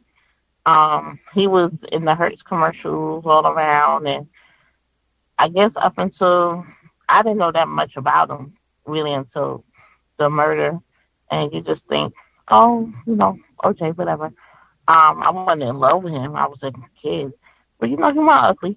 Um, but I can definitely believe the stuff about Nicole. I didn't like her. I don't know her. She, I thought she was a gold digger. I thought she was a co-core. Um, thought she stole a black man, a wife. She stole um, a black wife husband because he was, of course, you know, they both decided to be together, whatever. But no, didn't like anything about her.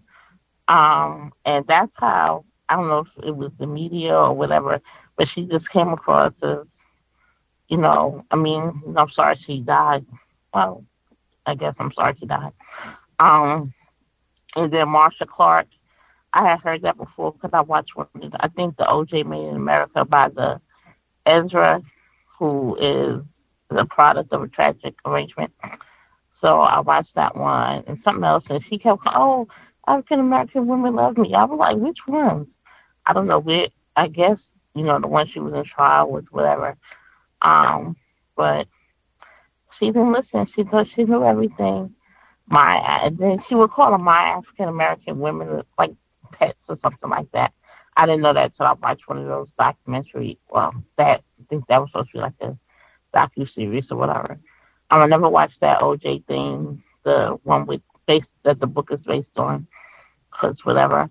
Um, but I just love how, in general, when black people use the tools that they need, they're always opportunistic. It's always negative. When white people do, oh, it's so creative, so challenging. Oh, they found a new strategy. It's, I mean, that's I think this is classic all the time. How to say Johnnie Cochran wasn't brilliant. He used the resources that were available to him.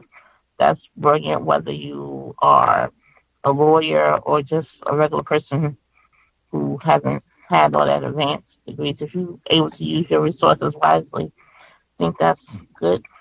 I think that's a smart person. And that's all I have for now. Thank you. Much obliged. Much obliged. So we got two who, oh yeah, I could see Nicole as a gold digger, and two people also not surprised uh, that black females were right on. Yes, I think O.J. Simpson didn't do this, and no, I'm not going to rush to to judge him. I had a moment while our female caller was sharing. Jeff Toobin, he included the quote, "You are sort of riling me," but he left out this feels like the South. See, that's what I mean. like old sneaky Jeff Toobin. oh, if you got all that in the transcript, like, one more sentence like you that's too much. That's gonna break the typewriter. That's gonna break the word processor. Old Jeff Toobin. Old Jeff. Johnnie Cochran, thank you for giving us the other sentence, sir. Other folks who dialed in uh, with a hand up, if we have not heard from you, if you have commentary to share, proceed. Can I be heard? Uh, retired firefighter in Florida. Yes, sir. Yes. Uh, just as I keep reminding everyone, uh, O.J. Simpson was one of the most popular non-white black males in America for uh, somewhere around 10 to 15 years. Uh, he was selected based on his athletic career, and he was popular during that time as a quote unquote professional football player and college football player, uh, and was selected to move on into advertisement uh, which puts you on TV almost every day, which is still was rare in the 70s. Uh, and uh, also, he did bit parts in movies and whatnot. wasn't really significant unless he pulled off his shirt. Uh, as uh, was mentioned uh, to females, he was considered to be handsome. And uh, what was that other word? that other complimentary uh, thing they said about him. Uh, charming, yes, and he was. He was. He he actually was. I mean, I I, I mean, for what I think would be uh, attractive to a female, specifically, and uh, also, uh, I am not surprised that that uh, uh, what was what was the what was the exact question? I don't want to get it wrong. What was the question you asked? uh, surprise about black females being so supportive of O.J. Simpson, or is that what people expected? Oh yeah, I mean, I, I'm I'm definitely not surprised about uh, black females in that way. Uh, uh, and I still think today the majority of black females are are pissed off with the idea of of uh, white females uh, uh, basically uh, uh, pursuing uh, and uh, quote unquote capturing black males. I, I think the majority of black females Uh, uh, have that have that uh, uh particular type of insight still today, and also the issues, the, the decades long issues with the Los Angeles the police, the police department uh, we can't we can't leave the uh, the white male that other white the, the white attorneys uh, basically showcased. Uh, we can't leave him off, uh, uh, Mark Fuhrman uh, as the representative.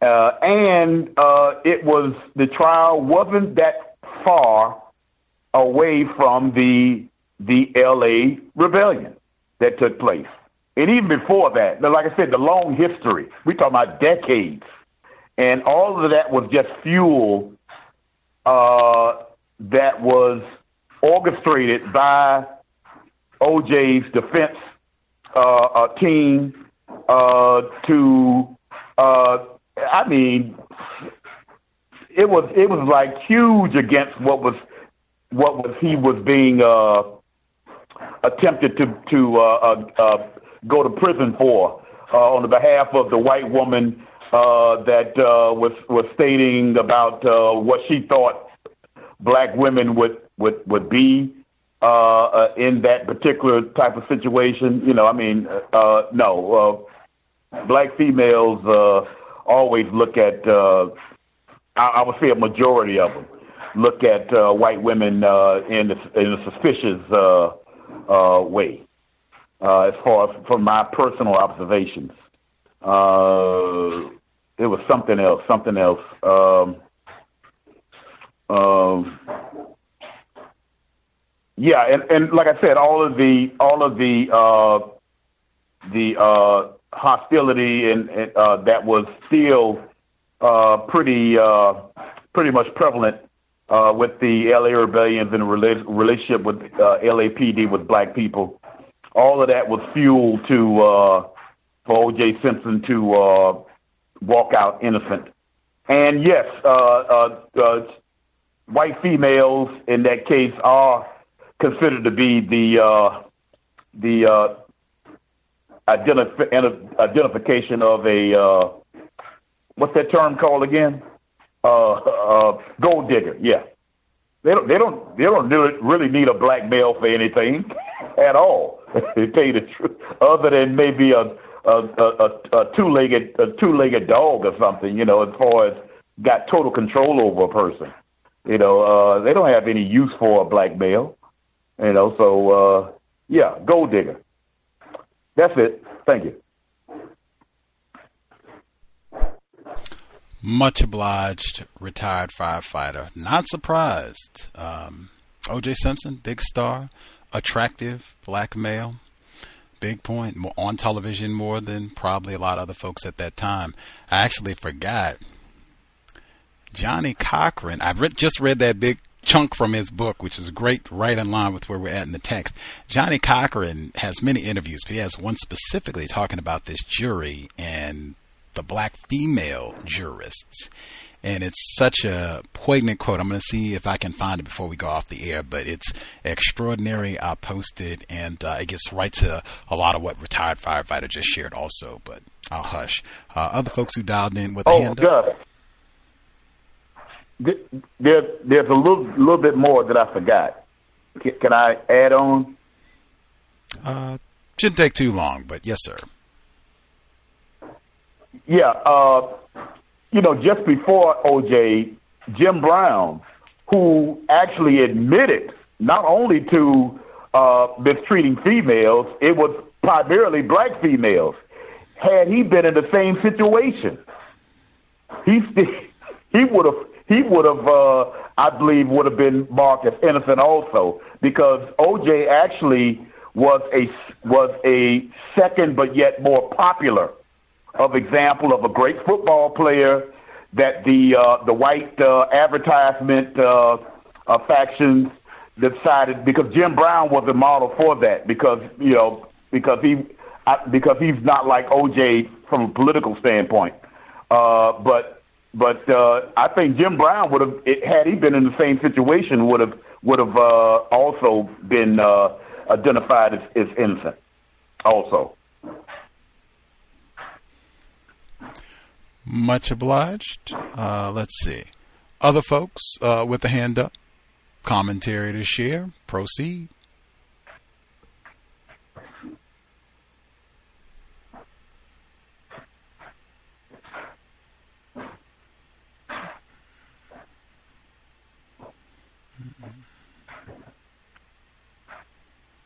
May I be heard?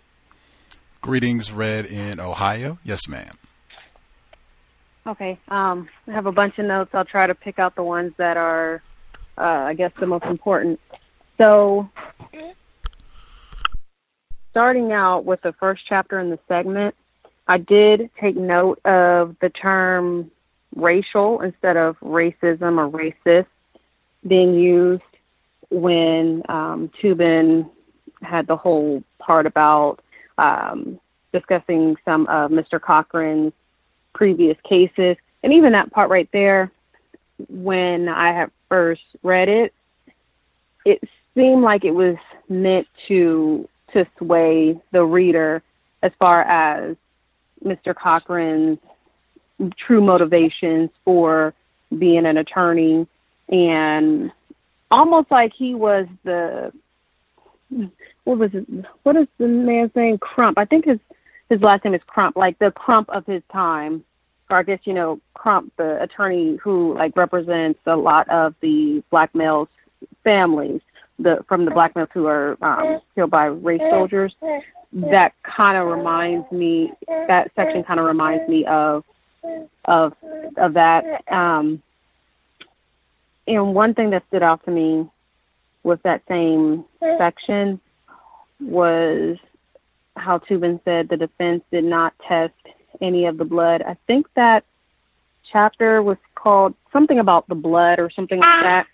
And it seems like that would be, I think that might be maybe another instance of him cherry picking different tidbits. So maybe they didn't test like all 50,000, I'm being facetious, but all 50,000 drops that Mark Fuhrman said that, I'm sorry, I think that might be further on in the text. Never mind. They didn't test the blood. I'll leave it there. Uh, I, I'm kind of questioning the part about the death qualified juries.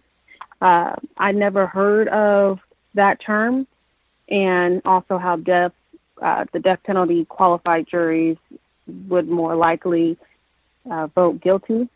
So I'm almost wondering if the the prosecution um, didn't regret uh, taking the death penalty off as an option for that case. The whole, it was kind of frustrating, the whole part about Marcia Clark's thought of black female jurors and how they were supposed to be the term was her women and her jurors and how she had even like a whole little fan club that Toobin had to point out and how they would like smile at her and um still write her letters things like that. And it kind of reminded me of like a mistress on a plantation and those were her favorite jurors um those are like you know her her slaves basically so it's definitely another example to me of how black people are portrayed as childish and as emotional by Toobin, which he does numerous times throughout the text.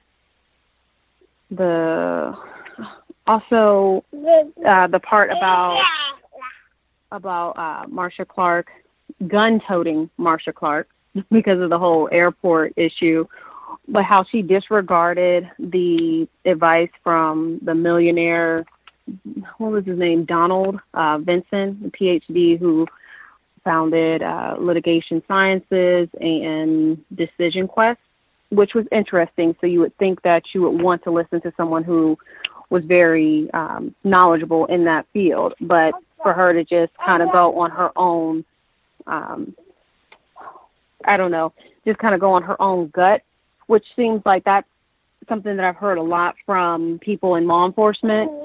Like, I guess the gut feeling is supposed to be better than, I don't know, like actual science or data, anything like that.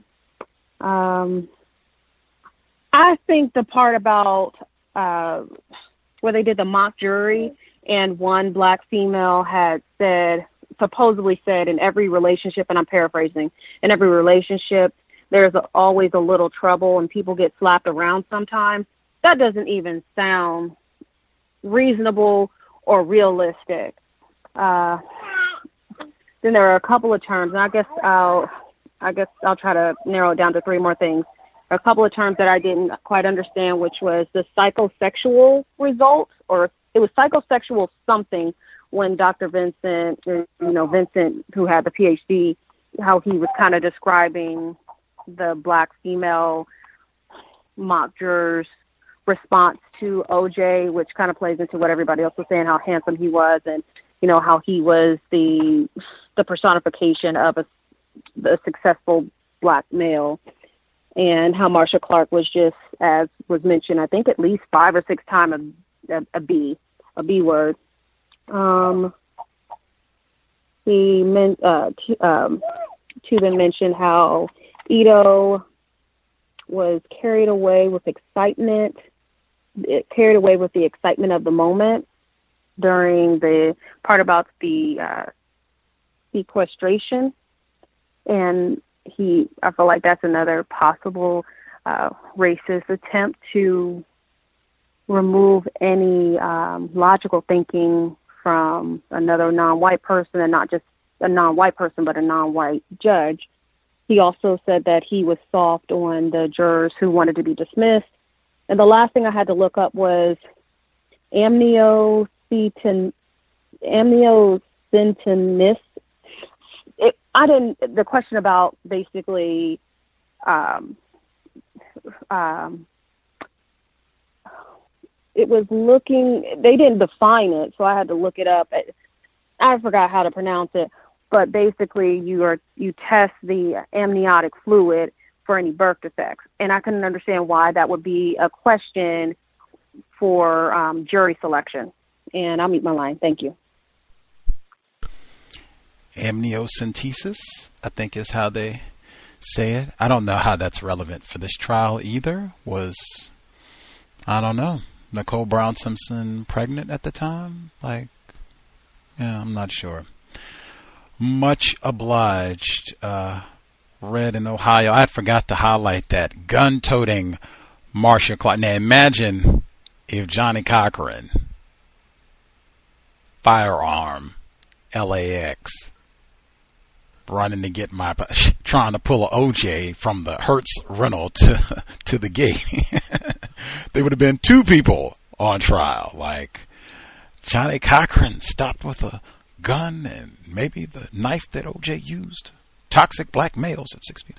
Uh, did we have other folks who dialed in with a hand up? Much obliged. Red in Ohio. Let's see. Other folks with a hand up. Commentary to share.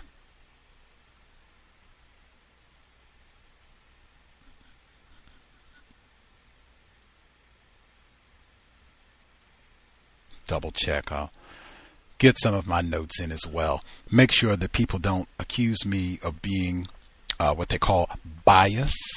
Uh, so this is Marcia Clark. Yes, sir, Thomas in New York. I'll get in. We'll let Marcia Clark connect with her women and boys and girls uh, really quick, and then we'll hear Thomas. Uh, so she writes On another floor of the courthouse, Johnnie was busy making the same baseless charge. We're really concerned about the tenor of the questions and the way they go after certain jurors, he said. If there is a pattern, we'll be asking the judge to look into it. I couldn't believe it.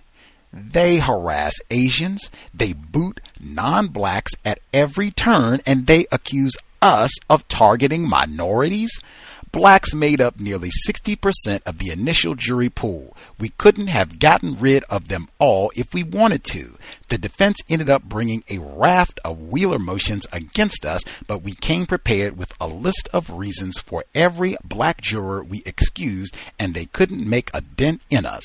It was clear that Johnnie and Bob's intent was to poison the jury pool with insinuations of racism, and they succeeded. Several days later, Bill drew a black woman to question. We really had high hopes for her. She wore a smart, tailored business suit and had smiled at me warmly during the hardship questioning. Bill had just begun his very gentle questioning when she fixed him with an angry glare. I don't know. You make me feel like I'm on trial here. Really?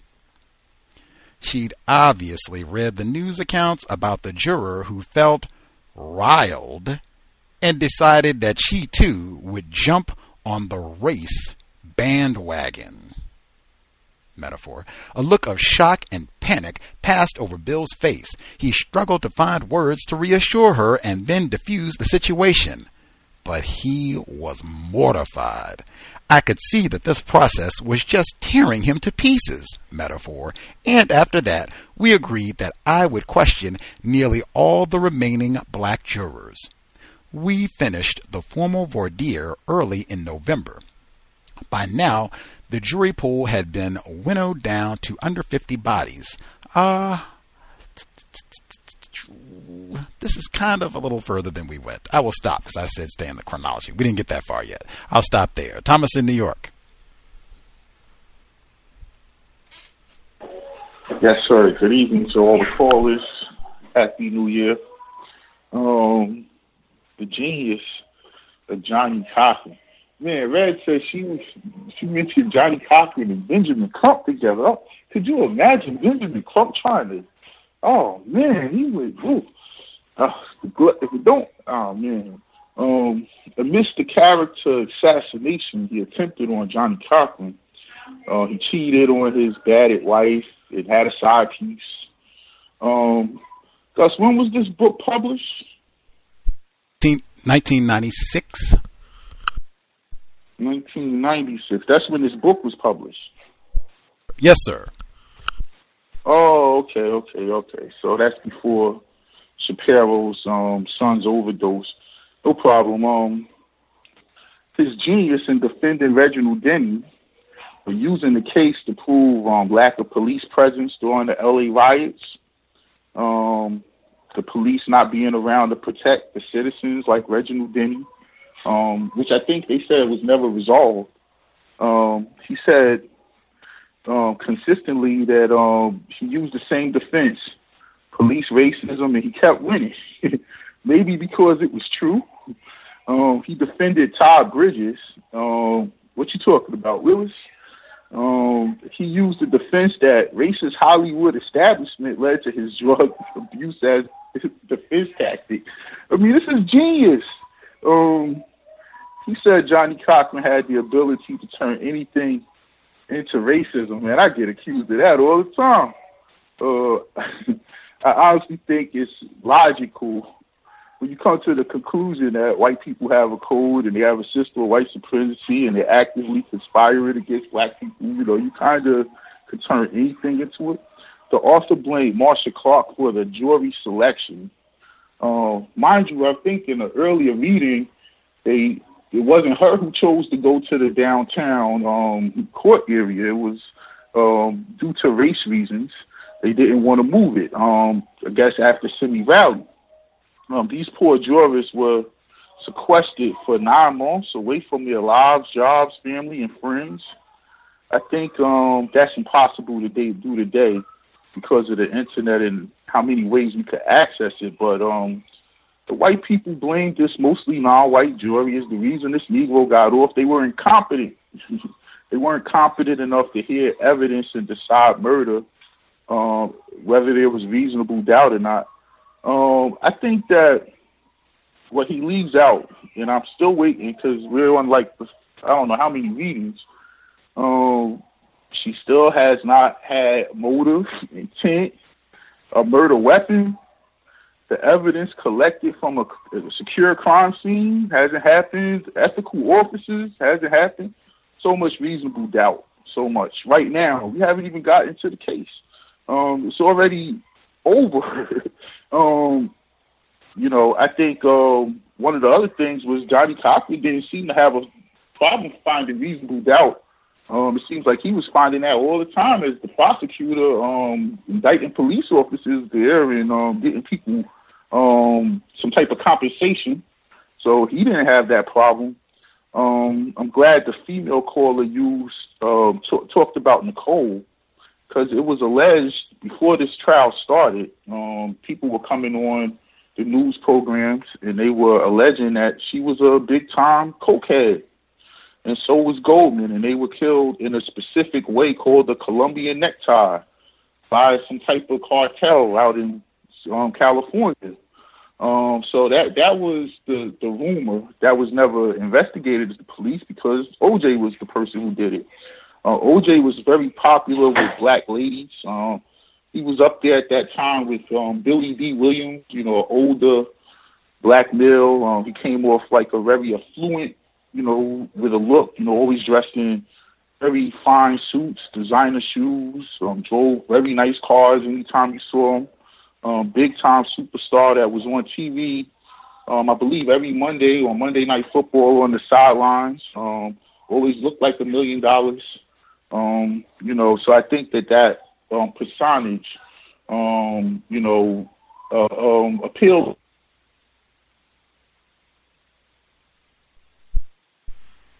Like that and be like that. Uh, at this time in history in the 90s, the relationship between blacks and whites is very different than it is today. Um, black people were much more aggressive, um, especially to each other. Just look at the murders uh, whites were not as refined as they are today. Um, I I could see this um jury. Um, hold on, I lost my notes. I could see the jury, um, you know, questioning the blood and questioning some of these things because you know, the the the attitude toward cops were very different. Um, um, and lastly, uh, I remember white men were continuously in the news uh, attack Marcia Clark's appearance. Uh, they called her ugly. They made fun of her facial features, especially her curly hair. Uh, she had hair that was very coarse for a white woman. Um, and um, they made her get her hair straightened and take on more of a feminine look at some point of the trial. I don't remember it being this early, but they just mentioned it. Um, but uh, I remember being shocked. She just came to a court one day with straight hair and a fitted suit, and you know she she had her nails done and was wearing a little makeup. It was like, oh, it was totally different than you know what we saw before. Um, so I, you know, thought that was very interesting. Um, well, I did have one more thing here. Um, uh, Judge Lance Ito. Um, I remember this was the first time I ever saw, and I never even conceptualized it would be a Chinese judge in America. I was like, whoa. But um, I think because he was supposed to be a minority, therefore he would have um would have the prejudices that a black or a white judge would have. Um, what I remember was from the start um, of the jury selection, he was weak. Um, they kept using this tactic during the whole trial called the sidebar. And uh, out of an eight-hour um, TV day Thomas, of the trial, at least kind three of sir, these hours would be. We've not got Uh-huh. to the trial. No sidebars. We're still picking the jury. Oh, okay. Well, I, I was just going through Lance Ito, but I I didn't have anything else to say. Much obliged. Much obliged. Didn't mean to interrupt, but we are trying to stay within. We will, because that is going to come up. The sidebars and all that. Oh, yeah. We will have lots and lots of fun with that. Uh, incidentally, this trial could not be anywhere but downtown Los Angeles, uh, which was covered in the book. It was not moved there because of Simi Valley, even though that was said, like he talked about that, that that was said that, oh yeah, we don't want to repeat a Simi Valley. We want to make sure that this is on the up and up and, you know, black people on the jury, like because of the earthquake damage that they had uh, before and because they knew this was going to be a circus, as they say. Um, it had to be at the downtown LA courthouse uh, because that's the only courthouse that had the facilities, the metal detectors, the press area, everything that this was going to require for almost a full year. So it had to be downtown, no choice, nothing to do with. They were constricted in that regard. That was explained to in the text. Uh, let's see. The quick notes, and then we'll get to the second audio segment. Uh, let's see. Uh, uh, uh, uh, uh.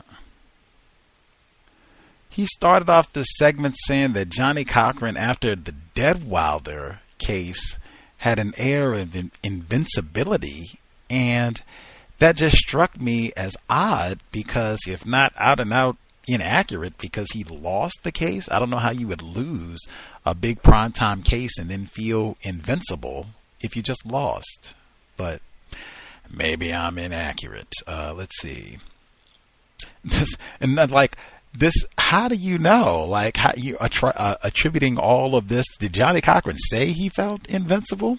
like after the trial, did you talk to him and get an interview? He says, as always, Cochran's motives were mixed. Reducing his income at that moment allowed him to pare down his divorce settlement with Barbara. Like Really? Is that detailed? Did I miss that part in Journey to Justice where he describes that as being part of his motivation for taking this job? Like, man. Uh, let's see. Next. Okay, now this one. Old masturbating Jeff Toobin. Now we got all this background information on the Todd Bridges case and how no count Johnnie Cochran accusing white people playing the race card and all that for Todd Bridges. And he gives us a Deadwyler involved the murder prosecution. Oh, excuse me. After Deadwyler, his most prominent case after Deadwyler involved the murder prosecution of former Black Panther Geronimo Pratt, who was convicted over Cochran's vehement insistence that he was framed. The case became and remains a cause celebre in Black Los Angeles, and that's it.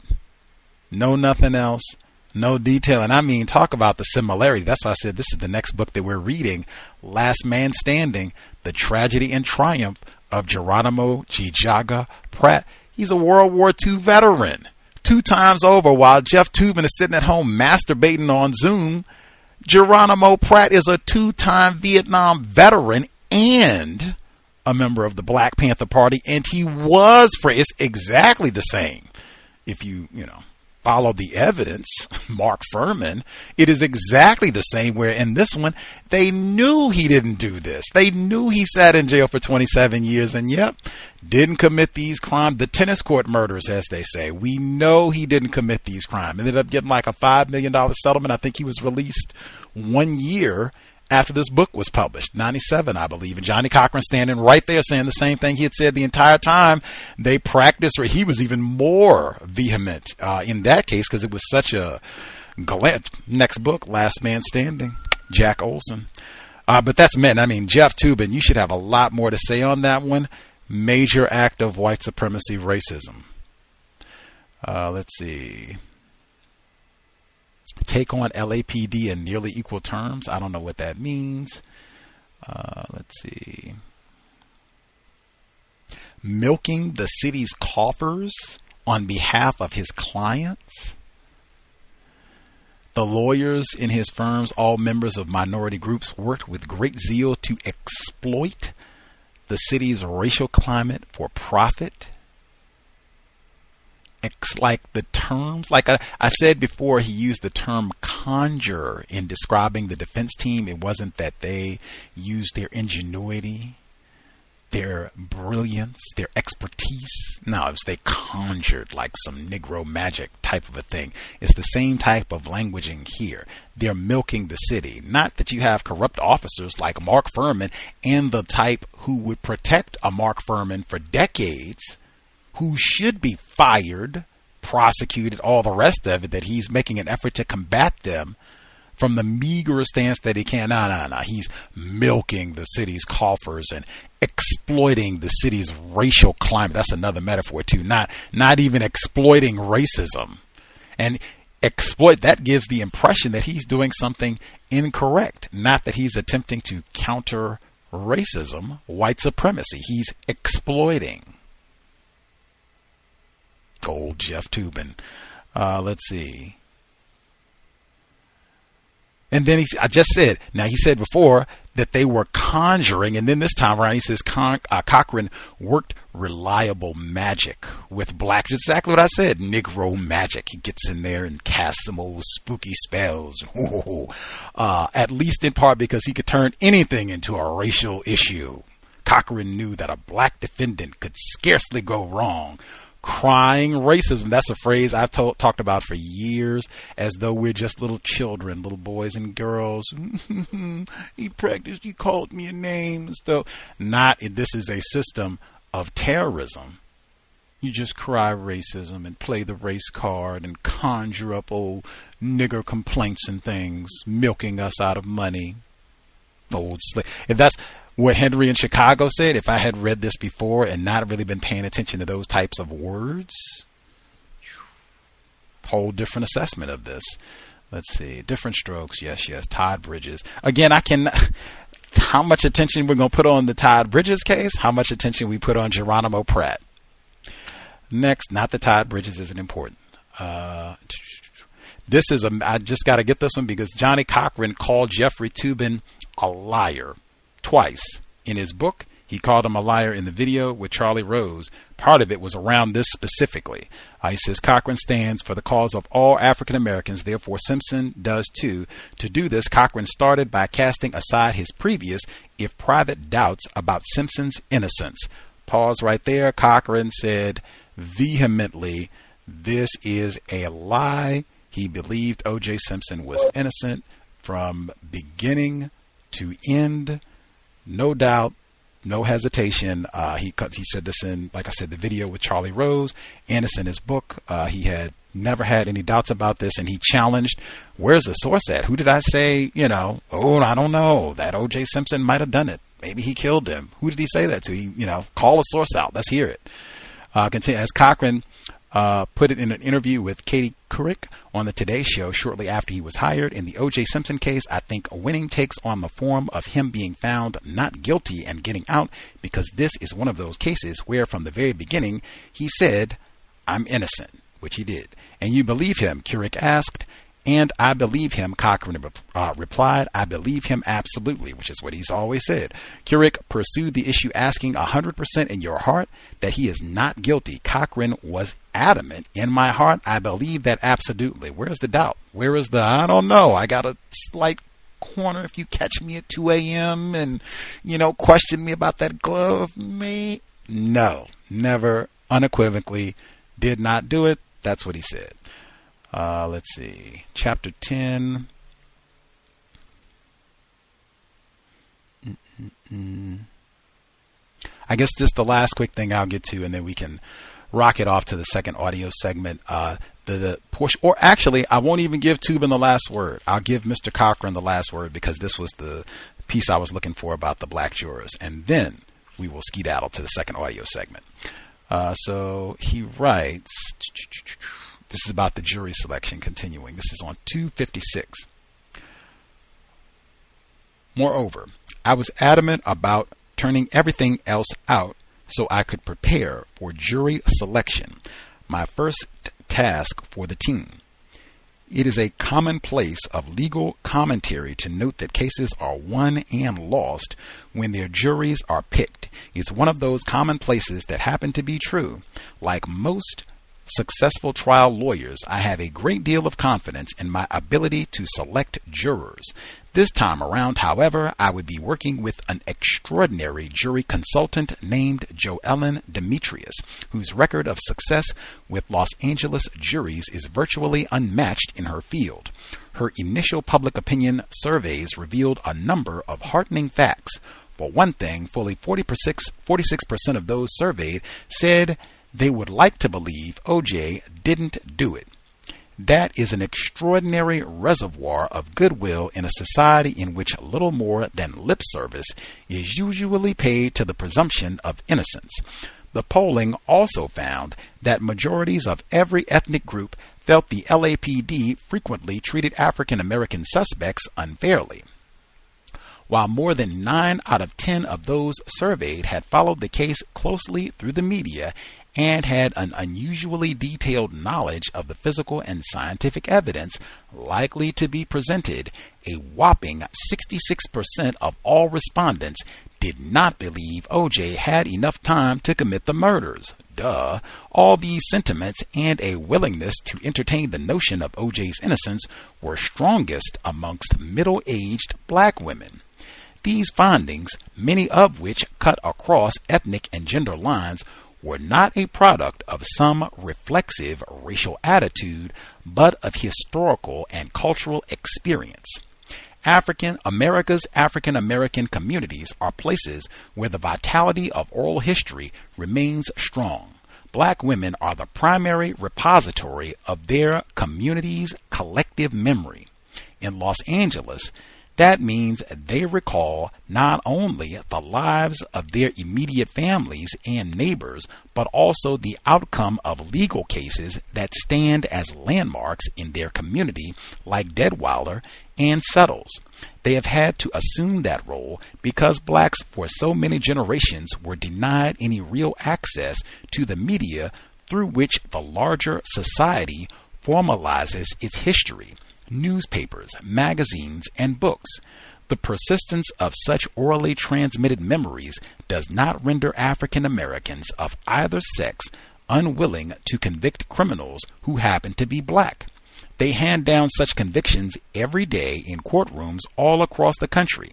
In fact, as our pre-trial survey found, 65% of all the blacks polled felt African Americans usually received justice from Los Angeles legal system.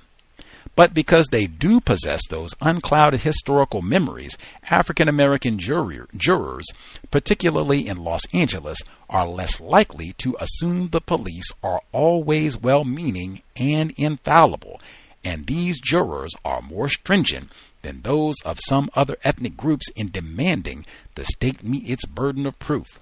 through polling and the use of focus groups conducted in a separate Santa Monica facility, Joe Ellen and I continue to work on the questionnaire we would present to prospective jurors. The document we finally compiled was 76 pages long and contained 294 questions. They ranged from the standard inquiries about familial and residential history to questions about education and attitudes toward domestic violence, ethnic prejudice, DNA, and expert witnesses. We asked about their exposure to media coverage of the case as well as their familiarity with the Brentwood area. We probed not only their religious and political views, but also their preferences in hobbies and entertainment. We asked how often they watched Monday Night Football and whether simply filling out the questionnaire itself had caused them to form an opinion about this case. At the end of the day, Joe Ellen promised we would have a more detailed and systematic understanding of our prospective jurors than they did of themselves. We will stop there and get back to old Jeff Toobin, but that was from Johnnie Cochran. Journey to Justice. If you have other thoughts, observations, make note. We'll get audio segment two, which is short, and then we'll be back to wrap things up. Context of white supremacy Jeffrey Toobin, the run of his life. The People versus O.J. Simpson. We are picking up with old Faye Resnick. There is surely no single appropriate way to mourn the loss of a friend. It is fair to say that Faye Resnick coped with the death of Nicole Brown Simpson in a way that reflected Resnick's bizarre and chaotic life. She chose to grieve with a psychic who came up with some useful career advice as well as spiritual succor. Talking with me shortly before Simpson's trial began, Resnick said, When I went to see a psychic after Nicole was murdered, the woman gave me a message from Nicole. The psychic said, You will be writing a book. Nicole wants you to be faithful to your heart. She wants you to call it as you see it. At the time of the trial, Faye Resnick was 37 years old, a native Californian with a trim build and orange hair. When we met, she was wearing bangles on both arms and three rings on her left hand, including one on her thumb. As the ex-wife of Paul Resnick, a wealthy Los Angeles businessman, she dabbled in charity projects and worked hard on her appearance. Nicole's advice from beyond the grave actually fit well with Resnick's needs. Faced with a dwindling divorce settlement and an expensive lifestyle, Faye needed the money a book deal could provide. The milieu in which she and Nicole lived is neatly summarized in a brief sentence in the book she eventually did write. Almost every woman I know has had breast implants. Resnick and Nicole met in 1990. They became close friends after Faye separated from Paul Resnick in early 1991. Resnick became friendly with OJ, too, as he and Nicole pursued their on again, off again relationship in 1993 and 1994. After the murder, however, she became convinced that OJ had killed Nicole, and she was scathing on the subject. According to Resnick, you would go to his house, and the children were not able to play in the house. She added that the kids were not even allowed in the kitchen at certain times because OJ and his housekeeper couldn't stand the mess they would make. OJ's a double cancer. I'm a double cancer, she said. I get it. I don't like messes. But kids are kids. Resnick implicitly blamed the stress of mediating between OJ and Nicole for the recurrence of her own drug problem. In the decade before the murders, she did two stints at the Betty Ford Rehabilitation Center. And in June 1994, the week before Nicole's murder, she checked into the Exodus Recovery Center in Marina del Rey. Shortly after the murders, Resnick said she began to fear that she would be killed by OJ's loyalists. Within a week or so of the murders, Resnick reported her gathering fears to Arthur Barens, a lawyer she knew through fundraising efforts for the Beverly Hills school system. Barens helped Resnick through her first meetings with the prosecutors in the case, and as they talked further at other meetings, the idea of a book came to the surface. The book idea got started because she wanted to do something to be of service to the Simpson children and battered women, Barens said. She told me at the same time that she had maintained a diary about what was going on between OJ and Nicole. She was afraid for her well being. I told her for her safety to record on tape what she remembered. Resnick made some recordings and gave them to the lawyer. Barens might have protected Resnick's safety merely by placing her tapes in a safe deposit box. Instead, he turned to Warren Cowan, a public relations executive, for advice on how to make use of them. Cowan put Barens in touch with his client, Michael Viner, a former record company executive who had founded Dove, a company devoted principally to audiobooks, a decade earlier with his wife, the actress Deborah Raffin. Viner quickly signed Resnick to a six figure advance and then looked for a collaborator for her. I knew Mike Walker in passing, and I had seen him on Nightline and Larry King Live, Viner explained, and I sought him out. Shortly after the contracts were signed, Viner sent Walker and Resnick to a ski chalet he owns in Stowe, Vermont, where he gave them three and a half weeks to produce a manuscript in secrecy. The partnership had its strains. According to Walker, at one point I telephoned Viner and said, Look, this woman is driving me nuts. She wants cappuccino. The next day, a cappuccino machine arrived by Federal Express. Ultimately, however, the pair produced the manuscript of what became the book Nicole Brown Simpson, The Private Diary of a Life Interrupted. Resnick and Walker's portrait presented Nicole as a brainless, sex obsessed young woman whose banality was exceeded only by that of her ex husband. For example, Nicole was portrayed as having an enthusiasm for fellatio with virtual strangers, a practice Resnick called the Brentwood Hello. More significant as far as the trial was concerned, Resnick depicted Simpson as an insanely jealous former spouse who openly discussed his thoughts of murdering Nicole. In the book, Resnick quoted Simpson as saying such things as, I can't take this, Faye. I can't take this. I mean it. I'll kill that bitch. When I asked Resnick if she had any literary influences, she said, I wasn't inspired by a book to do this. The movie that inspired me was The Pelican Brief. The irony of Resnick's book is that notwithstanding the accusations against O.J., it amounted to a generous gift to the defendant, and another example of the ill fortune of the prosecutors in this case. With her history of drug abuse, Resnick would make a dicey prosecution witness in the best of circumstances. Still, if she had simply come forward after the murder and told her story to the police, the prosecutors probably would have called her to the stand. But the book made Resnick anathema to Clark and Hodgman. It represented the cash for trash problem writ large. Resnick undoubtedly had close ties to both O.J. and Nicole, and many, if not most, of her accusations had the ring of truth about them but her conspicuous cashing in on her access to the principals would have given the defense too much ammunition in their cross examination. Both during and after the trial, Resnick emerged as one of Simpson's most vocal public accusers. But in fact, her greed and that of her publisher made her an accomplice to O.J.'s acquittal. Aiming for maximum publicity, Viner and Resnick decided to release Private Diary in the middle of jury selection on October 17th. The news media reacted predictably, hyping Resnick's accusations against Simpson. On the day it came out, Resnick's book actually rated rather modestly on the Simpson News Richter scale bigger than any Fuhrman story, but smaller, certainly, than the release of the tape of Nicole's plaintive calls to 911.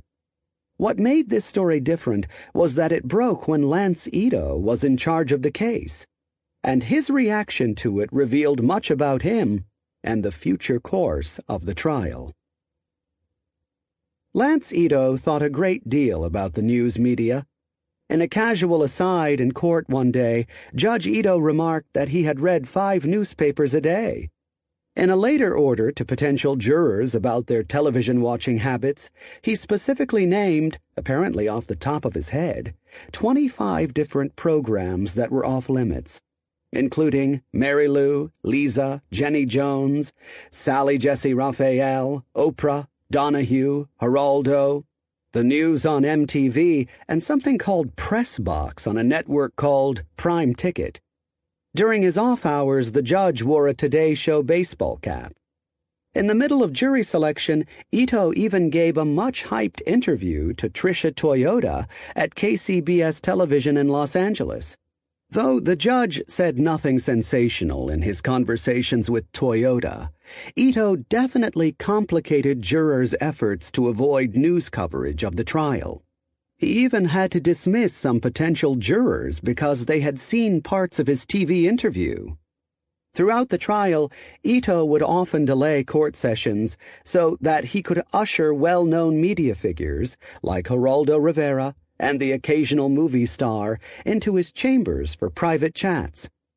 As a result of Ito's media obsession, the import of the Resnick book eluded him. The sensible course would have been to ignore Private Diary, and if the subject came up at all, to remind the jurors that they were to rely only on evidence presented in court. Like every other sensation in the case, Resnick would have faded too. But Ito couldn't leave Faye Resnick alone. On Tuesday morning, October 18th, without even being asked by the parties, Ito suspended jury selection for 48 hours. He told the prospective jurors, because of the publication of a book that has caused the court great concerns about the ability of Mr. Simpson to get a fair trial, I need to look into the ramifications.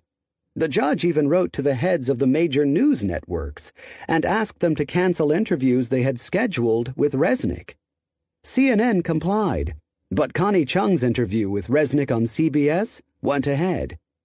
Ito's decision to stop jury selection prompted a predictable reaction. It fueled intense curiosity about the book in the public, and probably in the prospective jurors as well. Thanks to the push from Ito, Private Diary rocketed to the number one spot on the New York Times bestseller list, passing Pope John Paul II's Crossing the Threshold of Hope. As for Resnick's purported desire to help the Simpson children, Dove donated $10,000 to the foundation Nicole's parents established in her memory. This largesse amounted to about one cent for each of the one million or so copies of Private Diary that were sold. Surprised as anyone by Ito's reaction, the defense lawyers tried to use the Resnick crisis to provoke the judge into abandoning the case entirely.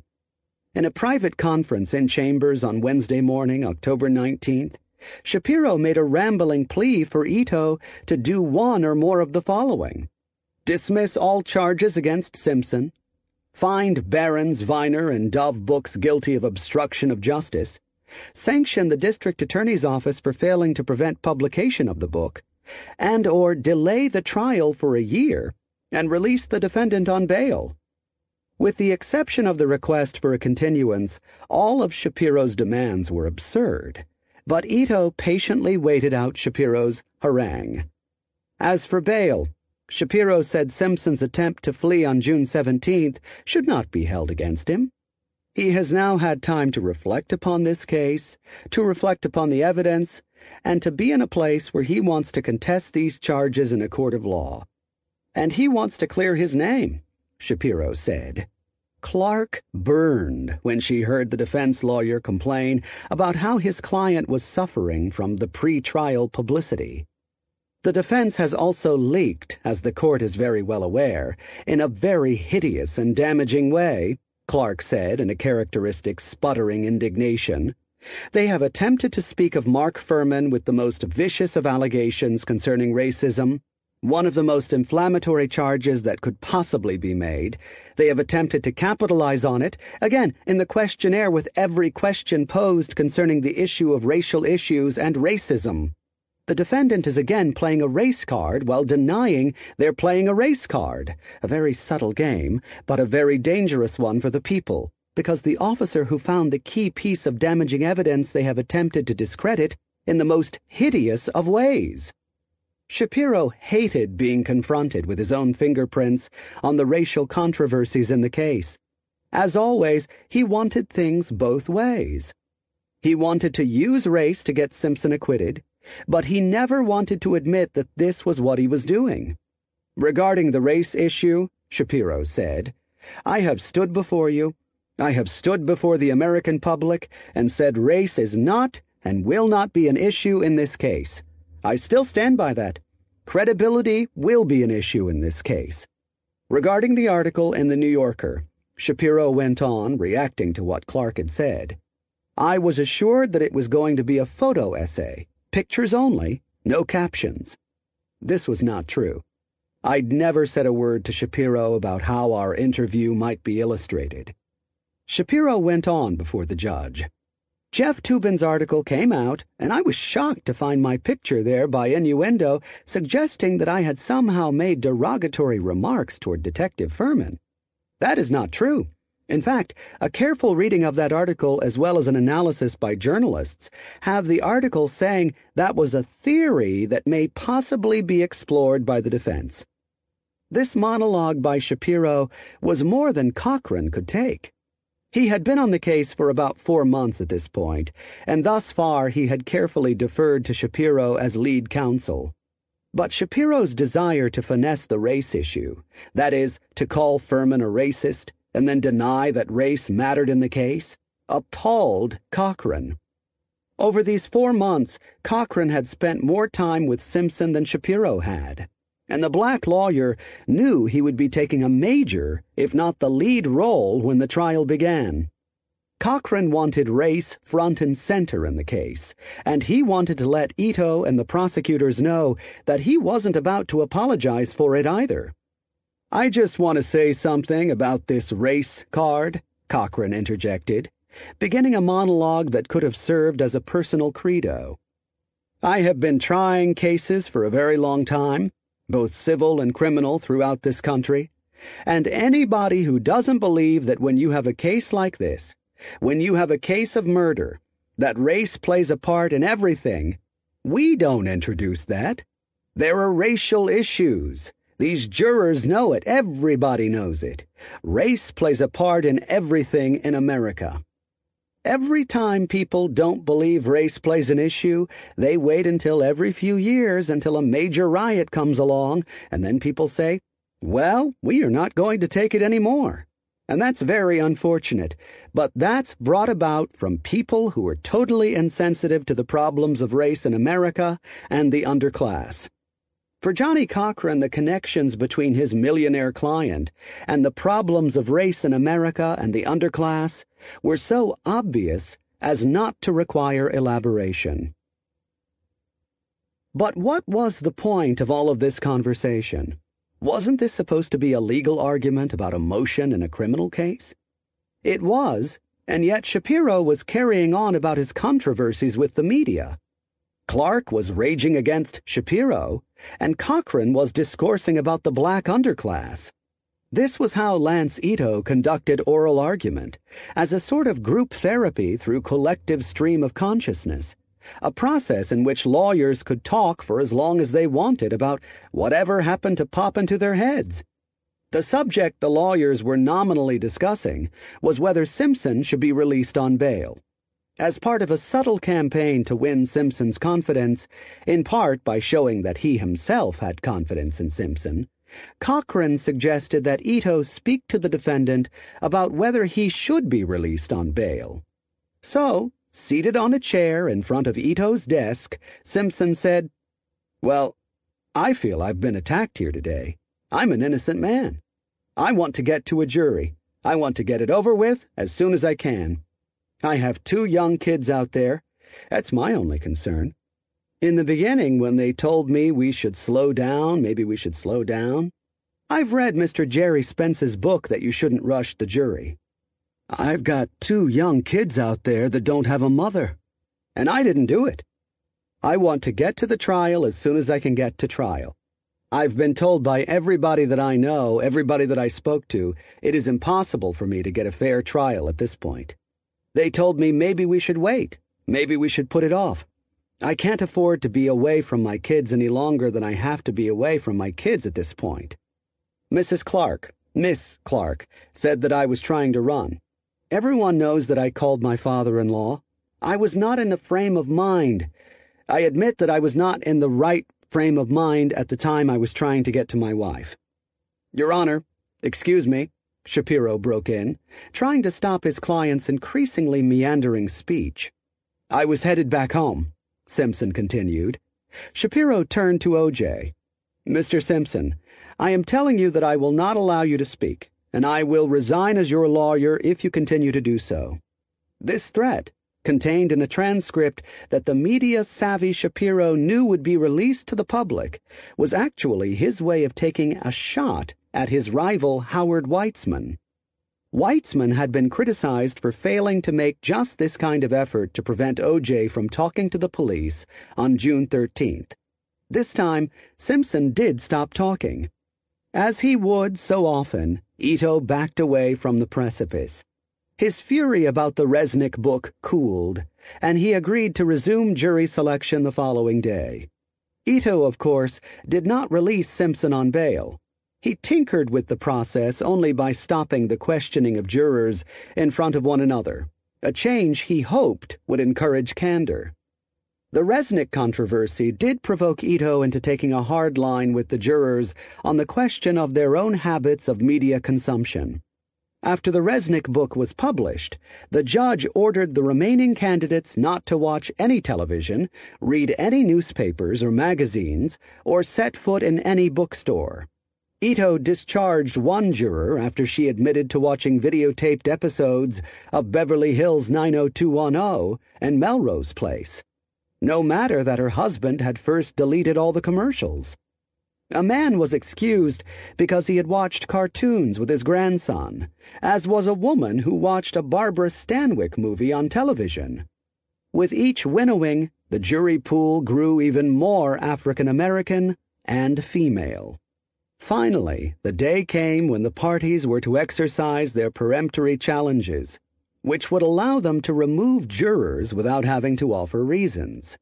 Each side had 20 challenges for the defense, Jo-Ellan Dimitrius consulted closely with Shapiro and Cochran.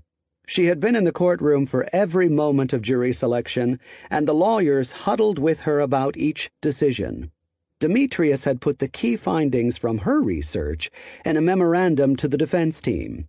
General considerations for jury selection. Under the heading Most Preferred Jurors, Dimitrius listed the following attributes young, less educated, blue collar, African American, no prior jury service, lower income. These were predictably the mirror image of Vinson's findings. Cochran and Shapiro hewed closely to her suggestions. Marcia Clark had allowed Vinson to sit in court for a single day of jury selection, after which she banished him. She never consulted him again. On December 8th, the parties exercised the last of their challenges and accepted a panel of 12 jurors and 12 alternates. Their ethnic profile represented a stunning divergence from the group that had originally reported for duty, and even more so from Los Angeles County as a whole. Of the 24 jurors, there were 15 African Americans, 6 whites, and 3 Hispanics, in a county that is just 11% black. Over the many months to come, 10 jurors would be replaced by alternates. Curiously, no alternates were ever removed from the case. Based on their answers to the questionnaires, the 12 jurors who ultimately decided the case against O.J. Simpson had the following characteristics. All 12 were Democrats, two were college graduates, not one juror read a newspaper regularly, Nine lived in rented homes. Three owned homes. Two had supervisory or management responsibilities at work. Ten did not. Eight regularly watched television tabloid news shows like Hard Copy. Vinson's polling data had found a predilection for the tabloids, a reliable predictor of belief in Simpson's innocence. Five said they or a family member had personally endured a negative experience with law enforcement. Five thought it was acceptable to use force on a family member. Nine, three quarters of the jury, thought O.J. Simpson was less likely to have murdered his wife because he had excelled at football. The final group included one African American man, one Hispanic man, two white women, and eight African American women. On the whole, Marcia Clark was pleased, especially with the alternates. She and Bill Hodgman didn't even exercise all 20 of their peremptory challenges. Context of white supremacy. So we will pick up next week, chapter 11 The Dream Team. Next week, 2021. And we actually have two OJ programs next week. Stephen Singular will be here. Legacy of Deception, White Man helped the defense team during the criminal trial. Uh, he updated his book in 2016, but it goes into a lot of interesting information.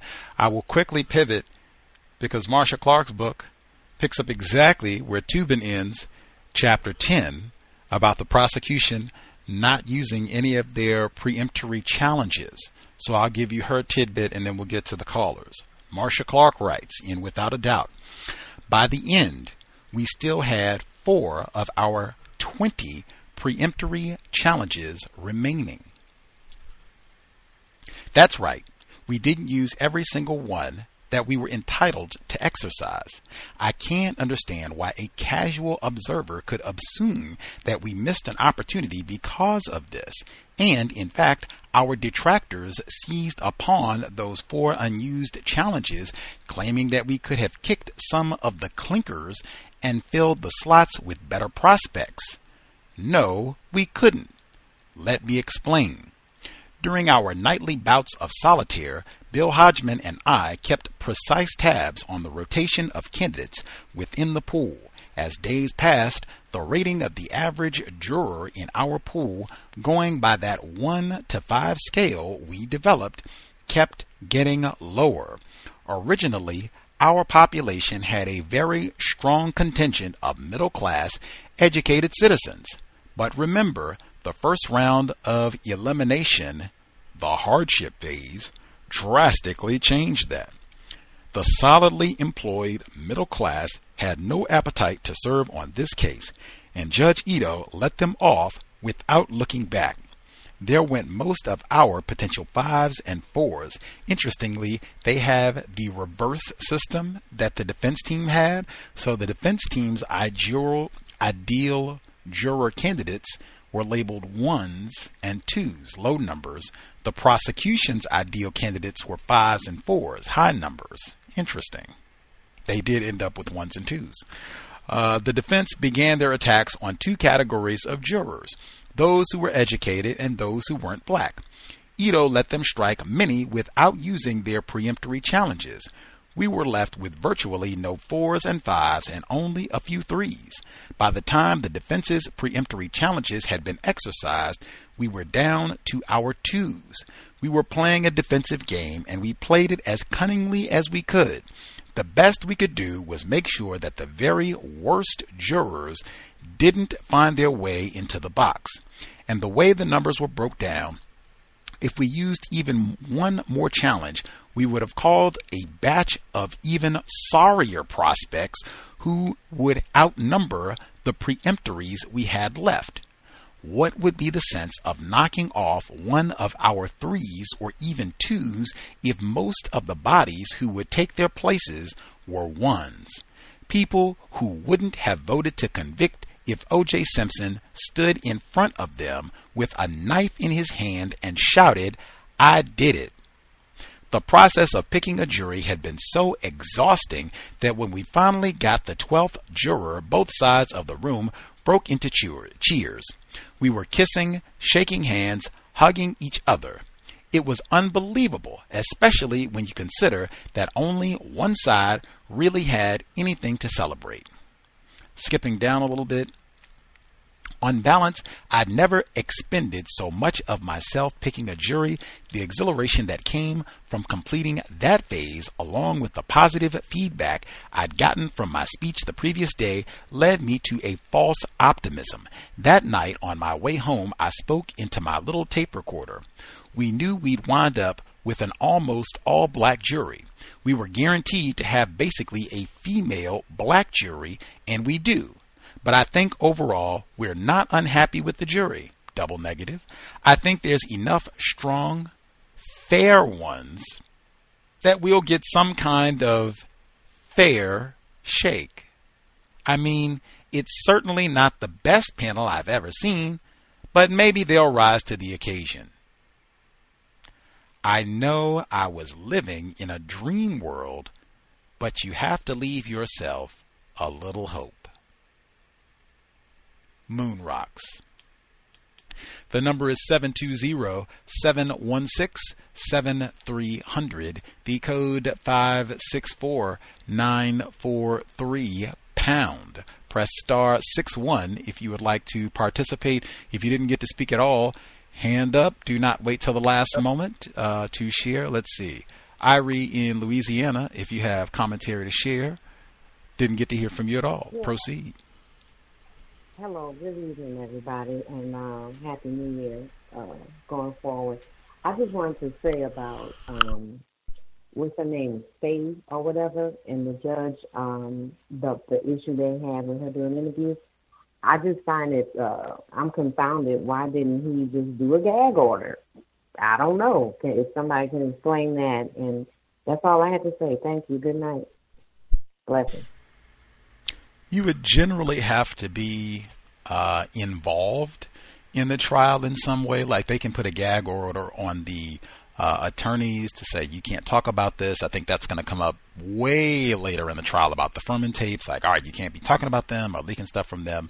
Uh, but Faye Resnick was not involved in the trial. She's not an attorney. She wasn't even subpoenaed to be a witness. So the judge can't really order her to, you know, hush, don't talk about. She can say whatever she wants. If she wants to publish a book or what have you, they wouldn't really have a means to stop her from chatting it up or making a book, publishing it up, as it were. Uh, oh, okay. I, I I was confused. I thought she was a witness for some reason. I I had to step away. Okay, thank you. Mm-hmm. Mm-hmm. mm-hmm. Lots of moving parts in this one here.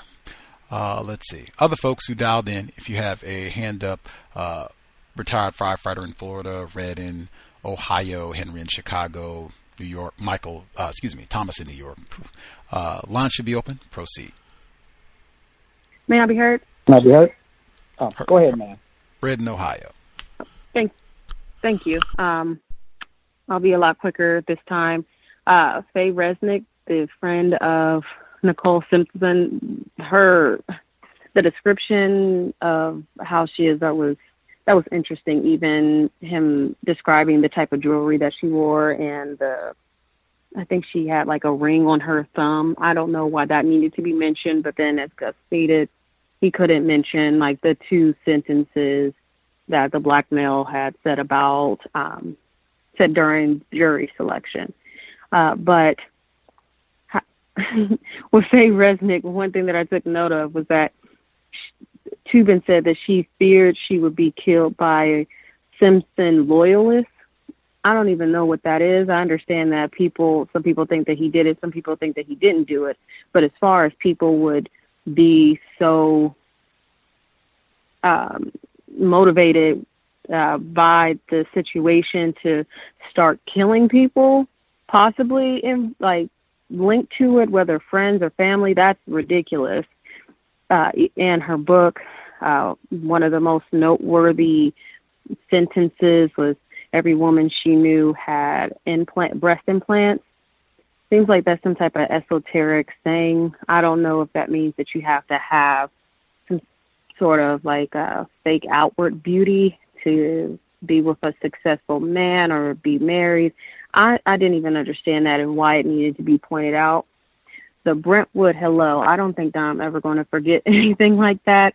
And I've never heard of anything as ridiculous. And it kind of goes to the point of some other people saying, like, oh, she, Nicole must have been really promiscuous and maybe this, you know, that could also be a reason why she was, you know, killed, not necessarily by OJ, but, you know, if you're promiscuous, then there could be a host of different uh, people, a host of different suspects that you could have been involved with, especially if you're giving everybody that type of hello. Uh, again, with Toobin making mention of Ito being celebrity uh, obsessed uh, when it came to um, Ito interview interviewing or like needing to I forgot what he said. Basically, have talks in his chambers with uh, Horo. I forgot his last name. The one uh, journalist or uh, interviewer that was pretty prominent at that time. All I remember about him was he had that huge mustache. Uh, that it seems like he keeps kind of making mention that Ito is not logical and it's basically setting you up. This is a continual setup throughout the whole book that it was all these people's fault as to why um, OJ was not uh, was not found guilty. Uh, and then the last part is about the jury selection. It's such a reoccurring theme that they're basically basically keep saying that the jury was so illiterate. You think these people can't even read, and that's also the reason why um, they couldn't find him guilty. They didn't care about evidence. They couldn't understand evidence. Uh, not just um, the I forgot what it's called, like the the people who help out with um, dictating what or giving advice to, uh, to either the defense or the prosecution about what type of jury they should have or what demographics of the jury they should have. Um, even the defense, as Toobin said, they want a jury that's less educated. And when he was breaking down the this is the uh, details of the jury, they said two were college graduates, three were homeowners, most didn't read the newspaper, 75% or three quarters uh, thought OJ didn't murder his wife because he was good at football. None of that makes the, the especially the last part that doesn't make sense. How you can correlate somebody being good at a sport and that translating into him having such this high morality that he wouldn't murder his wife. So it's really, it's once again, it's really offensive that he's saying that this is what the jurors thought, and that's all it took. You can just throw a ball, and that automatically means that you're not going to kill your wife. I'll mute my line. Thank you. Black people are not known for using their noggin other than for football. Uh, Henry in Chicago, thank you for your patience, sir. All right. Um, you know, interesting with uh, Resnick, uh, how she's such a prominent character, but yet, you know, just like you said, Gus, she's not a witness. Uh, she has no uh, relation to the trial itself, with the exception that you know she is one of uh, Nicole Simpson's friends. So, you know, I just find it odd, you know, with her status as a person in this trial, which she wasn't even personally involved in the trial. Um, uh, ironic of her talking about, you know, her friend, uh, quote unquote friend uh, Nicole in regards to the Brentwood Hello and and stuff like that, where Faye herself is, you know, in the same line as Nicole in regards to, you know, what they call gold diggers. Um, her, you know, her two husbands were like filthy rich uh, peop- uh, white people who, you know, she was able to, you know, get a settlement from from one of the uh, one of her husbands for like about a hundred and ninety four thousand dollars something a month in alimony. Uh, I think I read that somewhere.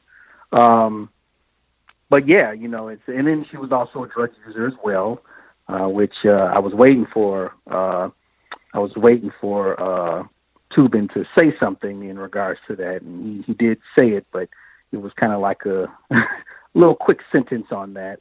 But uh, yeah, that's uh, very interesting.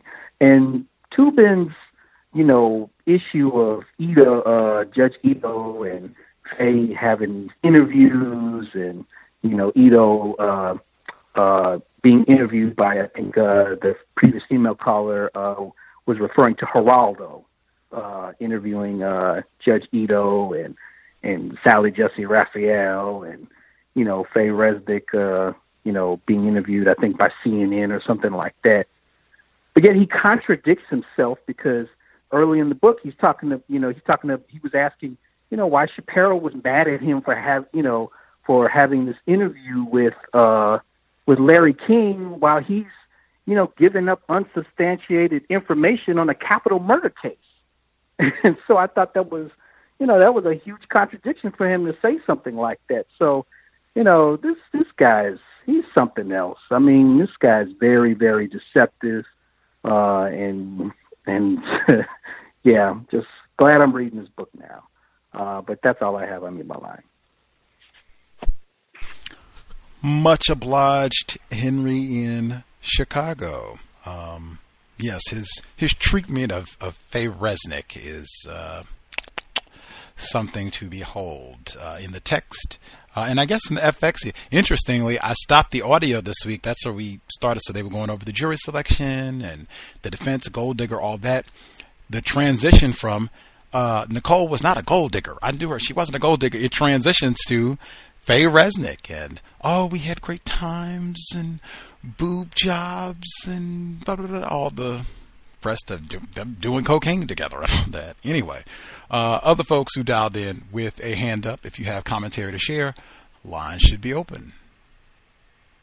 Yes, sir. Uh, retired firefighter. Um, yes, sir. Um, uh, yeah, early early in the second reading, uh, something something uh, gained my attention uh, from a, uh, I guess you'd call it a cultural, from a cultural standpoint. Uh, when someone was describing the discipline that uh, OJ would have with his children in the house, uh, and I'm I'm I'm I'm saying to myself, uh, I mean the cultural that that particular aspect of cultural uh, from exhibited by a quote unquote black attempted parent was not unusual. Not only was it not unusual, it was constructive from the standpoint of not allowing children to rip and run inside of the house, especially after the house was clean, was clean inside the house. And uh, who was making this uh, complaint? Was it the Resnick white female that made that complaint? Uh, yes, Faye Resnick, yes. Y- yeah, I, I, I'm not surprised either. I'm not. I'm not surprised either. Uh, she only confirms my thoughts on uh, the late Nicole Simpson. Uh, that uh, you know that she uh, basically uh, had. Uh, I'm pretty sure more than just uh, this uh, resident character, but uh, a flock of fellow uh, white females who uh, subject their own, use their own bodies to uh, be able to uh, gain some sort of uh, material profit from males. Uh, uh, and, and, you know, I'm not surprised by it at all uh, that she would make such comments and, and whatnot, that sort of thing. Uh, also, uh, I think it was in the first half of the reading. Uh, am I correct in the saying that uh, the quote unquote non white Asian judge had a white wife? She's a enforcement officer. Peggy York is her name. Hmm. I, I mean, all it, it, it, it, it to me, and I'm trying to figure out on why it, it, it just it, it just fits for the trial itself uh, for that to take place. Uh, know, and uh, I'm I'm trying to solidify on exactly why I think it should it would fit. You know, in a trial of this nature, you know, of a black male being accused of murdering uh, two white people. One of them happened to be someone that he was uh, legally uh, committed to, and uh, and uh, assisted him in producing two children. Uh, and uh, the person who was uh, uh, duty to uh, to uh, referee over this particular uh, trial uh, had a uh, similar type of uh, relationship and therefore a mindset such as you know that sort of thing. I, I, I don't think I don't even think that was by accident. Uh, and uh, that's all to say. Thank you. Much obliged. His spouse will figure more prominently in this as we proceed, but that is way down the line too.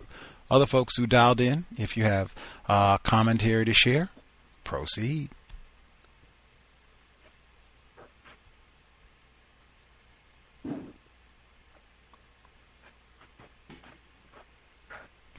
They're shooting outside. The fireworks already. Let's see, maybe folks are all good. Uh, I'll get in a few of my notes, and then we should be good. The last few moments of 2020, good riddance. Uh, let's see.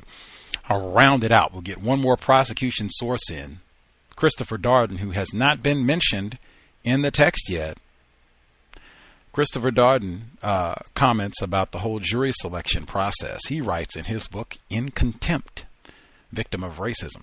The jury candidates wrote of being the last one served in a restaurant, of being stopped by the LAPD for no reason, sometimes even of being beaten. A couple of jurors said outright that police officers lie on the stand. It was a nightmare jury pool, a stagnant, shallow pool of bitterness and anger and I couldn't say that I was the least bit surprised. What a metaphor. The system itself had forged this jury in Simi Valley, and in the molten anger of a million indignities and injustices, some collective and historical, some deeply personal, I knew where this jury pool came from. But why did we have to have them on this case? A prosecutor has a picture in his mind of an ideal juror, an upper middle class, college educated Republican living in the suburbs because he had to get out of the crime ridden city a law and justice type, a person who had no use for criminals or those charged with a crime. And not just white people. Now, I found it hard to keep a straight face there, but all right. Despite the media's insistence otherwise, there is a healthy black middle class, and there are many conservative, tough on crime blacks. Not here. This was a downtown jury, a CCB jury notorious for screwing up cases with outrageous verdicts, for having more sympathy for the gangsters than for the cops. You never know what a downtown jury will do, was the cry of disappointed prosecutors. We heard about cases secondhand. The acquittal of a defendant even after the jury heard his audio taped confession the guy whose conviction was reduced from a capital murder to second degree for shooting a cop during a jewelry store robbery, practically the definition of first degree death penalty case. That was classic downtown LA, where the rules of prosecution were often turned on their ear. Prosecution rule the testimony of a police officer will have more credibility with jurors than will the testimony of other people. CCB rule jurors will assume the cops are lying. But that was the jury we were given, the one we helped select, and as of October faded into November and the trial loomed around the corner, there wasn't time to bemoan the fact that we were going to have to convince jurors who probably didn't like us and already discounted our case. I've heard pundits and others say that the Simpson case was lost as soon as we allowed it to be tried downtown, that we should have tried the Simpson case at the Santa Monica courthouse. I strongly disagree. According to policy and practice, such huge cases would always be tried in the downtown courts building because no other courthouse was big enough or even remotely prepared for such a behemoth. Toobin talked about that The case belonged downtown. To move it would have been unethical and manipulative. It is hard to stomach the hypocrisy of those people who criticize Johnnie Cochran for playing the race card, yet would have had us move the trial to the suburbs to avoid black jurors. That is just another version of the same card game Cochran played. I understand the frustration about the verdict, yet I feel very sorry for people who are so cynical about our criminal justice system. Yes, I recognize that black jurors were less were likely to see Simpson differently, see our case differently, even see me differently. But these were Americans. These were Angelenos, and they had every right and every duty to serve on this jury. We can't have a system that creates the prejudices and beliefs of those jurors, emotions that run much deeper than just the Simpson jury pool, and then hope they won't show up when we call for a jury of peers. It was our responsibility to try to appeal to this group of people, no matter how suspicious and bitter they were bitter. And we failed. But I would rather fail than win by perverting and twisting the justice system as I believe the defense team did. Mm. If the prosecutors had moved the Simpson case out of downtown to avoid black jurors, I would not have worked on it. And that I will stop there. That is in contempt. Uh, Christopher Darden, black male who has not yet joined the book yet in Jeffrey Toobin, but is giving his account of the whole jury selection process. Uh, I'll just say quickly from chapter 10. Um, Faye, it's so disgusting, at least in my view, for Toobin to be presenting these people who are like beyond, like, I don't know, she's a little iffy. Like, Jill Shively is a liar. Faye, you mean doped up, coke snorting Faye Resnick? She would have tipped the scales. We can bring her in, and oh yes, our times giving blowjobs to strangers and snorting coke. Yes, let me tell you about that no count toxic O.J. Simpson. Get out of here, Jeffrey Toobin. Like you have got to be joking. My God, to even possibly think if she if she had just not done all these interviews, if she had just not published her book, we could have got her on the stand and got that no count O. Get out of here. Uh, let's see.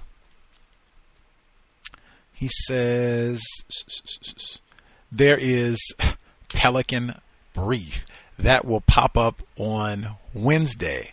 That goofy book, for whatever reason, will be brought up again when we get Stephenson in a totally different context, but related to the O.J. Simpson case. And I guess it did come out around the time of all this 95, 94.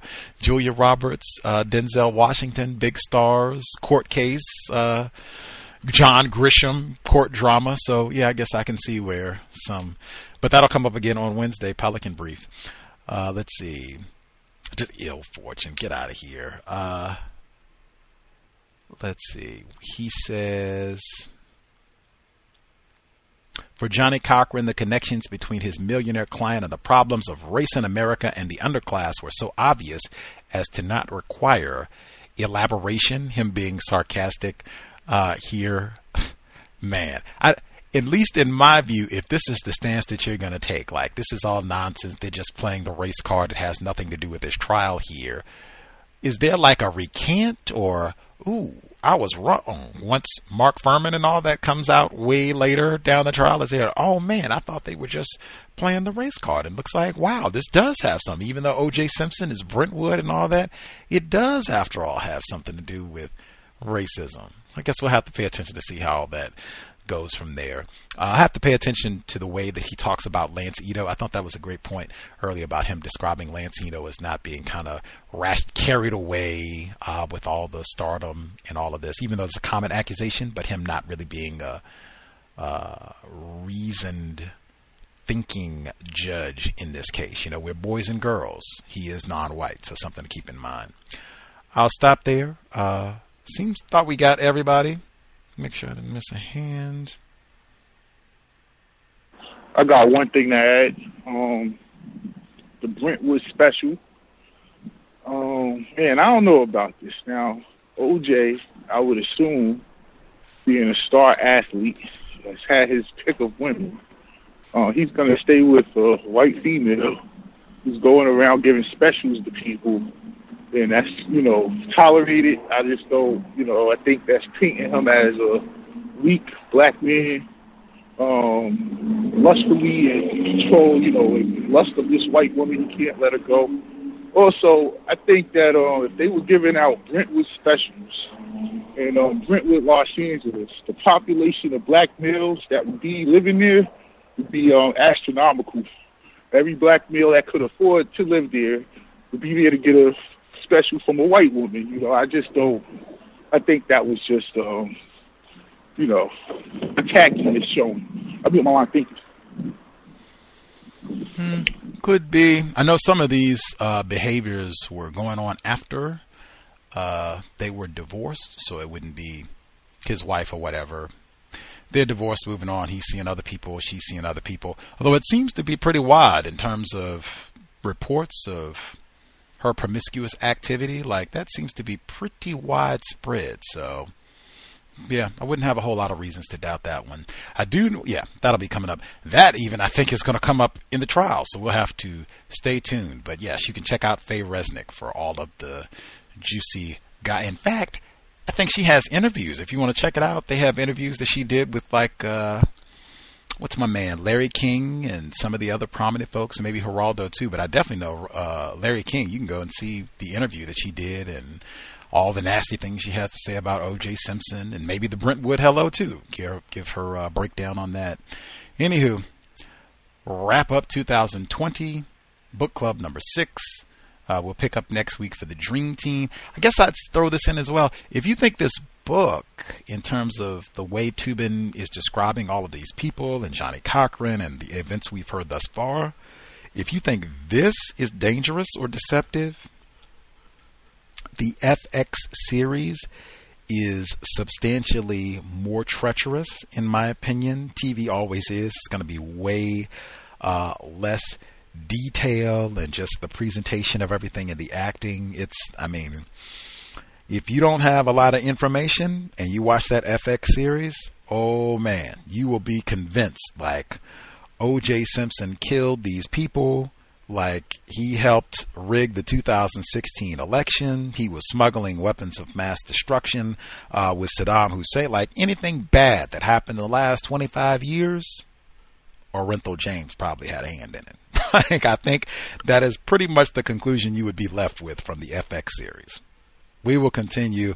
Uh, if you have it or what have you, and you kind of match up as we go along, you can share that way as we proceed. Anywho, we'll be here tomorrow for so-called New Year's uh, neutralizing workplace racism, normal time, 8 p.m. Eastern. 8 p.m. Eastern, 5 p.m. Pacific. I uh, hope everyone is staying safe, maybe staying inside. If doing the book club helped a few folks uh, stay a little bit safe and not be outside for all of the craziness grand. Uh, it has been way dangerous uh, all calendar year long. No need to be cutting a fool outside in the cold, making racket, taking a drink. Uh, good riddance to this past year, I know, but let's do that safely inside. Uh, you don't have to worry about anything. I am extra certain there will be all kinds of sobriety checkpoints. Mark Fuhrman will be out and looking. Let me find you with a white woman. Let me find you with something on your breath. Oh, yeah. Make sure you start this new year. We'll have a fresh face mask for you, maybe in the jail. All of that to say, sobriety would be best. Uh, I don't know if there are too many locations where you can go out and cut a fool for the New Year's. I suspect probably so. Been so much defiance. I would not recommend that at all. Stay home, stay safe, prepare. Hopefully, we can have a better 2021, get much closer to universal man, universal woman, being sober. Uh, in addition to not consuming anything right now and probably hunkering down and staying in one spot, uh, I would not recommend uh, being out and about uh, just for a billion different reasons. Plus, it's late and everything right now. Uh, if you don't have it, whatever it is that you're trying to get, a lot of places already closed down and everything. If you don't have it by now, you can wait. Wait till uh, tomorrow. Wait till Monday if it's something that's closed. But no need to be out running around late at night. There will probably be people who are intoxicated, armed and intoxicated, out to run about, release some of their stress, bitterness from everything that happened this year. You do not want to run into that at all. Anytime, not just tonight, in fact, anytime between now and Monday, I'd say people are to probably act a fool all the way through the weekend. So be very mindful of that when you go out. If you have to go out, be alert, check around. No verbal confrontations. If it looks like folks are getting loud and rowdy, vamoose. We're not confronting folks, not getting into any verbal altercations. Psh, get how does uh, Michelle Obama say? They go low, you go high, and hitting the high road. Out of here. If you need to call enforcement officers or whatever, do that as you exit. But no confrontations. We are very risk averse for the time being. Uh, with all of that, uh, if you got to go out, you are sober, you are buckled. If you're driving, you are not on the cell phone. We're trying to avoid contact with the Mark Fuhrmans, Amber Guygers of the known universe. Small things that we can do, buckled, sober. With that, Creator, we ask that you help us remain patient with other black people, victims of white supremacy. We ask that you help us remain patient with ourselves. Remind us to demonstrate the highest levels of black self respect at all times, in all places, each and every time we are in contact with another black person. It has been time. Replace white supremacy with justice immediately. Cows signing out. Thanks all for tuning in. Nigga, you so brainwashed. I'm a victim, brother. Problem. You're a victim. Man, I'm a victim of 400 years of conditioning. Shut up. The man has programmed my conditioning. Mm-hmm. Even my conditioning has been conditioned.